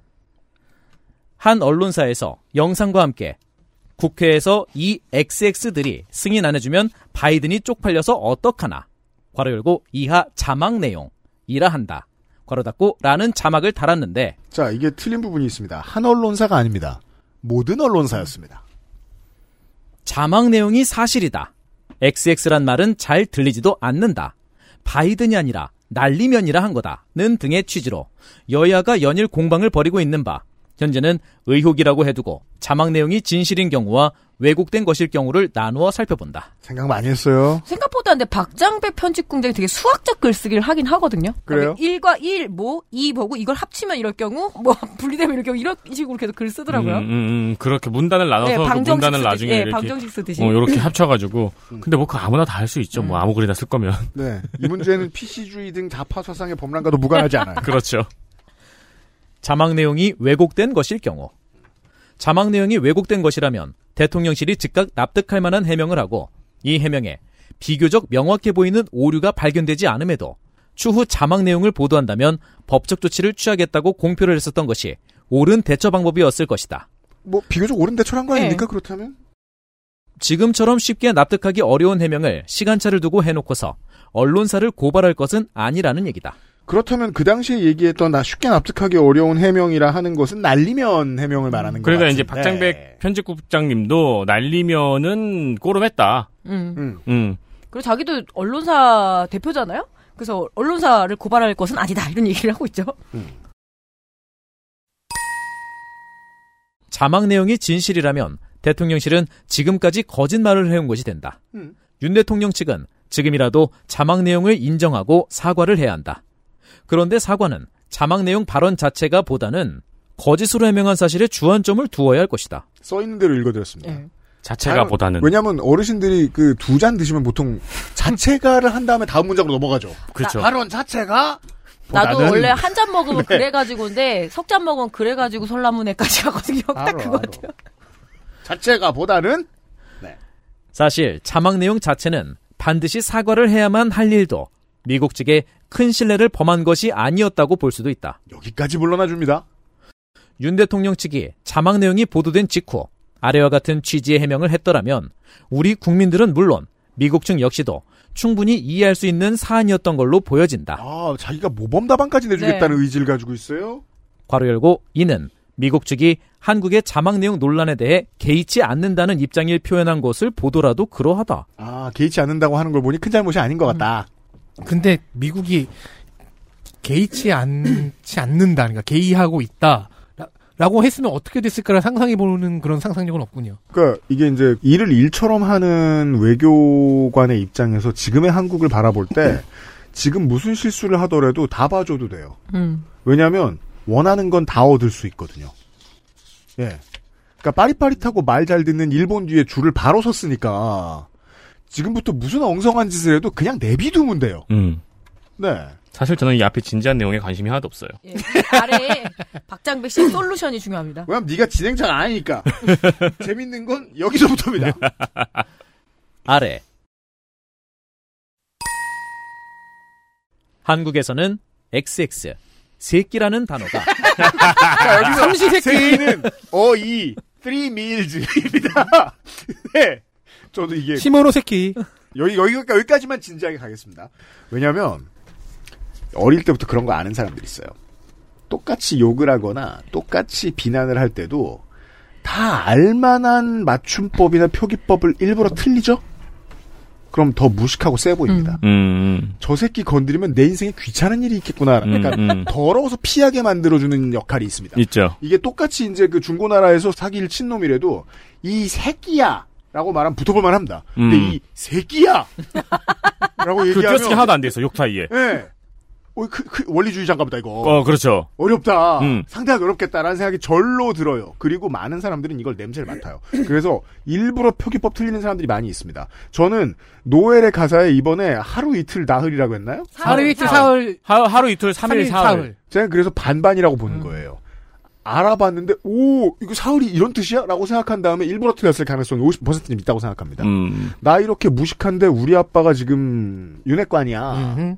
라는 사- 다른 표현, 우회적인 표현이 아닐까. 왜냐면 그 표현을 하기 위해 환장한 lyricist라는 건 우리가 지금 다 파악했잖아. 음. 야, 중고나라 당근이나 이런 데서 사기를 당했는데 막 욕을 막 띄어쓰기 하나도 없이 막 욕을 하고 너 같은 놈은 단군이 처벌할 거야 이러면 진짜 무섭겠다. 이게 어디서부터 시작해야 될지 모르겠잖아요. 이 새끼야. 어, 그쵸. 이 새끼야. 너 같은 그날 놈은 아침, 점심, 저녁은 소화가 안 돼요. 그날 그러니까요. 새끼는. 단군이 가만두지 않을 거야. 막 이렇게 이런 식으로 나와가지고 막 그러면 어떻게 처분해야 되지? 그는 환단 고수죠. 그러니까 빠, 빠르게 돈을 포기할 것 같아요. 그렇습니다. 여기에서 이렇게 멈출 줄 알았습니다. 새끼. 그다음에 넘어가시죠. 아직 다 못 읽었습니다. 악의적인 욕으로도 쓰이지만 악의는 전혀 또는 거의 없이 누군가를 칭하는 데 쓰이기도 한다. 특히 대화 당사자가 아닌 제3자를 가리킬 때는 더욱 그러하다. 예를 들어 3명 이상의 가까운 친구들이 만나기로 한 장소에 한 친구가 아직 도착을 안 했다면 이미 도착한 친구들이 그 도착하는 친구를 가리키며 이 XX는 맨날 약속 시간을 안 지키더라. 아, 그 XX 원래 그래. 라는 내용의 대화는 흔히 들을 수 있는 것이고 이 대화에서 XX라는 표현에 악의적인 의미는 희박하고 그 늦게 오는 친구를 가리키는 단순한 대명사인 측면이 더 강한 경우가 많다. 아, 그러니까 여기 없는 제3자를 가리킬 때는 악의적인 악의가 전혀 없이 누군가를 칭하는 데 쓰인다고 박장백 새끼. 그러니까 저희가 박장백 잘했어. 아니 이, 이, 이, 이 대화 안에서의 친구분들은 상당히 악의를 가지고 지금 말씀하시는 것 약간 같은데. 화가 나 있죠. 살짝 화가 나기 직전이죠. 이걸 이제 박장백 새끼한테 권하고 싶은 걸 이제 장인 장모한테 그렇게 말하 그렇지. 어, 우리 장인 새끼는 말이야. 당연한 얘기인데 이 상황에서는 이 사람이 제3자, 그러니까 도착 안 한 제3자인 게 중요한 게 아니고 이 세 친구의 친분이 더 중요한 거죠. 그죠. 이렇게 해도 괜찮은 사이라는 게 중요한 거죠. 그러니까 바이든과 윤석열이 막역한 새끼들인가가 중요한 거잖아요. 바이든하고 윤석열이 사실상 불알 친구여야 가능한. 어, 그렇죠. 그러면은 바이든도 막 그런 걸로 그래. 이러고, 이러고 말았을 거야. 근데 고한 친구이기에는 바이든은 너무 늙었습니다. 그 나이에 그런 친구를 먹어서는 안 됩니다. 법적으로도 옳지 않아요. 자, 또. 다, 다음을 또 분석해놨습니다. 또 쪽팔리다는 표현 역시 면이 안 선다, 체면이 구겨진다라는 표현을 저속하긴 하지만 편하게 하는 표현으로 볼 수 있다. 그렇다고 XX 쪽팔리다는 표현이 대통령의 발언으로서 아무런 문제가 없다는 것은 아니다. 그, 해보시라고 그 우리 박장백 씨가 우리 장모 새끼 쪽팔리게 고고고. 그러나 여기서 중요한 것은 XX 쪽팔리다는 단어를 사용할지 여부는 그 대상이 누구냐에 따라 결정되어지기보다는 그 말을 누구에게 하느냐에 따라 결정되어진다는 측면이 강하다는 거다. 아, 그, 이것은 따라서 이제 바이든에게 신뢰하기보단 박진에게 신뢰라는 거죠. 음. 박진 듣는데 이 새끼가 예를 들어 어떤 회사에서 한 사원이 회사의 종이컵을 집으로 가져가 사용하는 사실을 표현할 때 발언자의 동료나 가까운 선후배에게는 그 XX는 쪽팔리게 종이컵을 훔쳐간다라고 표현할 수 있다. 그러나 동일한 사안을 회사 대표에게 표현할 때는 그리 괄호 열고 XX 쪽팔리다는 단어를 써가며 표현하진 않는다. 사적인 대화라는 말을 하고 싶은가 봐요. 이것이 종미하는 우익에게는 맞는 표현이죠. 물론 이 사람들은 우익 진보라고 합니다만 이 사람은 조 바이든은 상관인 거예요. 어. 박진과 기자들은 부하, 제3자. 음. 혹은 막역한 동료, 혹은 고환 친구 뭐 이런 음, 건 거예요. 음, 음, 꾸러기들. 그래서 이제 바이든에게 그러니까 바이든에게 형 새끼 쪽팔리시겠네요? 라고 말하면 안 돼. 어. 대신 우리끼리 에이 바이든 새끼 쪽팔리겠네 할수 있잖아. 라는 말로 정리하는 겁니다. 자, 이렇게 요대로 가져가서 윤석열 정부가 공식 입장을 내놨다. 그러면 정말 그때는 됐을 수 있겠습니다. 충분히. 그런데 윤석열 대통령의 자막 내용 발언은 회의석상에서 공식적으로 발언한 것도 아니고 회의석상에서 사적으로 발언한 것도 아니었다. 회의석상을 나서면서 혼잣말 등으로 한 것인 바 아, 이게 중요하군요. 결코 미국 의회나 바이든 미국 대통령을 폄하하거나 하는 등의 의도는 전혀 없었던 것이다. 네, 이게 왜곡이 없는 명쾌한 해석이라고 본인은 생각할지도 모르겠는데 실제로 가장 중요한 맥락은 거기 있었죠. 윤석열 대통령이 그 자리를 빠져나가면서 주위를 둘러봅니다. 카메라와 눈이 마주쳐요. 미디어가 자신을 찍고 있다는 걸 안 다음에 말했습니다. 아니 근데 이거는 미디어에 나가라고 한 말인 거예요, 사실상. 그게 공적 발언이 아니라고요? 이 다음 이 글자는 왜 들어 왜 붙어 있는 거죠? 읽어주세요. 아 이게 이거 네. 그거야. 보죠. 끝. 그러니까 이거는 이거는 아 저 이제 알았어요. 이게 확실하게 박장배 씨가 약간 코딩적인 글쓰기를 하네요. 아, 이게 저 원래 저 공문서 마침이잖아요. 네, 이 파트는 아래라는 이름을 가진 별도의 이 카테고리잖아요. 이렇게 얘기했어야 한다는 거. 아래와 같이 얘기했다면. 그리고 저는 이거 지적할 수 있습니다. 공문서 많이 써본 입장에서. 공문서의 끝은 두 칸 띄고 끝이에요. 현대지만 네 칸 정도 끼었네. 가만히 보시면 이거 세 칸 띄고 끝이거든요. 네 칸이에요, 분명히. 끝이 나와 있고 공문서를 실제로 본 적은 많은데 써본 적은 없는 사람 같아요. 끝이라고 나와 있는데 내용이 더 있습니다. 더 그러니까. 아래라는 파트가 끝난 거죠. 원래 그렇게 하면 안 됩니다. 그러나 지금은 위, 괄호 열고 아래, 굳이 설명할 필요는 없지만 제가 설명할 수 있다는 사실이 쪽팔린데요. 아까 글에서 아래를 보시라고 할 때 그 아래는 네. 아래에 나왔는데 지금 그래서 아래를 다시 말하려고 하니까 위가 된 거. 그렇죠. 아래라는 파트가 위로 왔죠. 나 그래서 좀 나 전에 우리 진보인가 봐, 나. 네. 좀 전에 하이픈 아래 하이픈 파트가 끝나서 끝을 한 거죠. 음. 네. 어. 근데 다시 그걸 설명하고 싶어가지고 위 가로 열고 아래라고 한 거야. 왜냐면 그 그 파트의 이름이 아래였으니까. 그게 지금 위로 왔으니까. 그러니까 내가 말했잖아. 코딩, 코딩적. 글쓰기. 코딩적 글쓰기라니까, 이게. 아, 이러면 그냥 아래라고 하지 말고 다음이라고 하시지. 아, 안타깝네요. 아니면 if 고투를 하시든가. 아니 근데 이런이라고 하면 돼요. 이런 해명만이라고 하면. 이런, 그러니까. 이런. 예. 괄호 닫고 와 같은 해명만으로는 부족하다고 보여지고 위와 같은 해명과 함께 지금까지 거짓으로 해명한 점을 깊이 사과하는 것이 옳다고 본다. 호미로 막을 것을 가래로 막아야 하는 상황에 처한 것이다. 결론. 결론은 따로 있어. 그러니까 확실히 코딩이라니까, 이거. 이상과 같이 자막 내용이 사실이든 왜곡된 것이든 윤석열 대통령 또는 대통령실의 대응은 결코 바람직스럽지 못할 뿐 아니라 정말 잘못된 방향으로 가고 있다. 당신의 글쓰기도 정신이 잘못된 방향으로 가고 정신이 좀 있습니다. 혼미하긴 정신이 한데 혼미해지네. 그 대체적으로 글 아카이빙 해놓은 거 보면 윤석열 정부의 상당히 비판적인 글들 아, 많이? 모아놓긴 해요. 이 비판적인 거예요? 음, 아. 어쨌든 네 잘못하고 있다. 왜내 말 안 듣느냐. 이제 이런 논조가 많은 거기서 거죠. 중요한 건 내 말 안 듣느냐일 어. 것 같은데. 그렇죠, 아니, 그죠. 저는 이제 농축산인한테 정말 궁금한 게 도대체 이런 기사를 어디서 찾는 거예요? 저는 그 어디서 보는 거야 이런 거? UPD가 명령만 떨어지면은 계속 찾아봐요. 내가 이런 거 찾아오라고 명령했습니까? 와전됐잖아요. 어디서 찾아오는 거야 이런 걸 도대체. 아, 엄청난 검색질로. 아니 좌파 사상이 이렇게 범람해 있는데 잘 피해가지고 이런 것만 찾아와. 어떻게 잘 피해가지고. 이게 엔트로피가 증가하는 곳에 냄새를 기가 막히게 맡아요. 원래 명절에는 이런 특산물도 한 번씩 먹어줘야 돼요.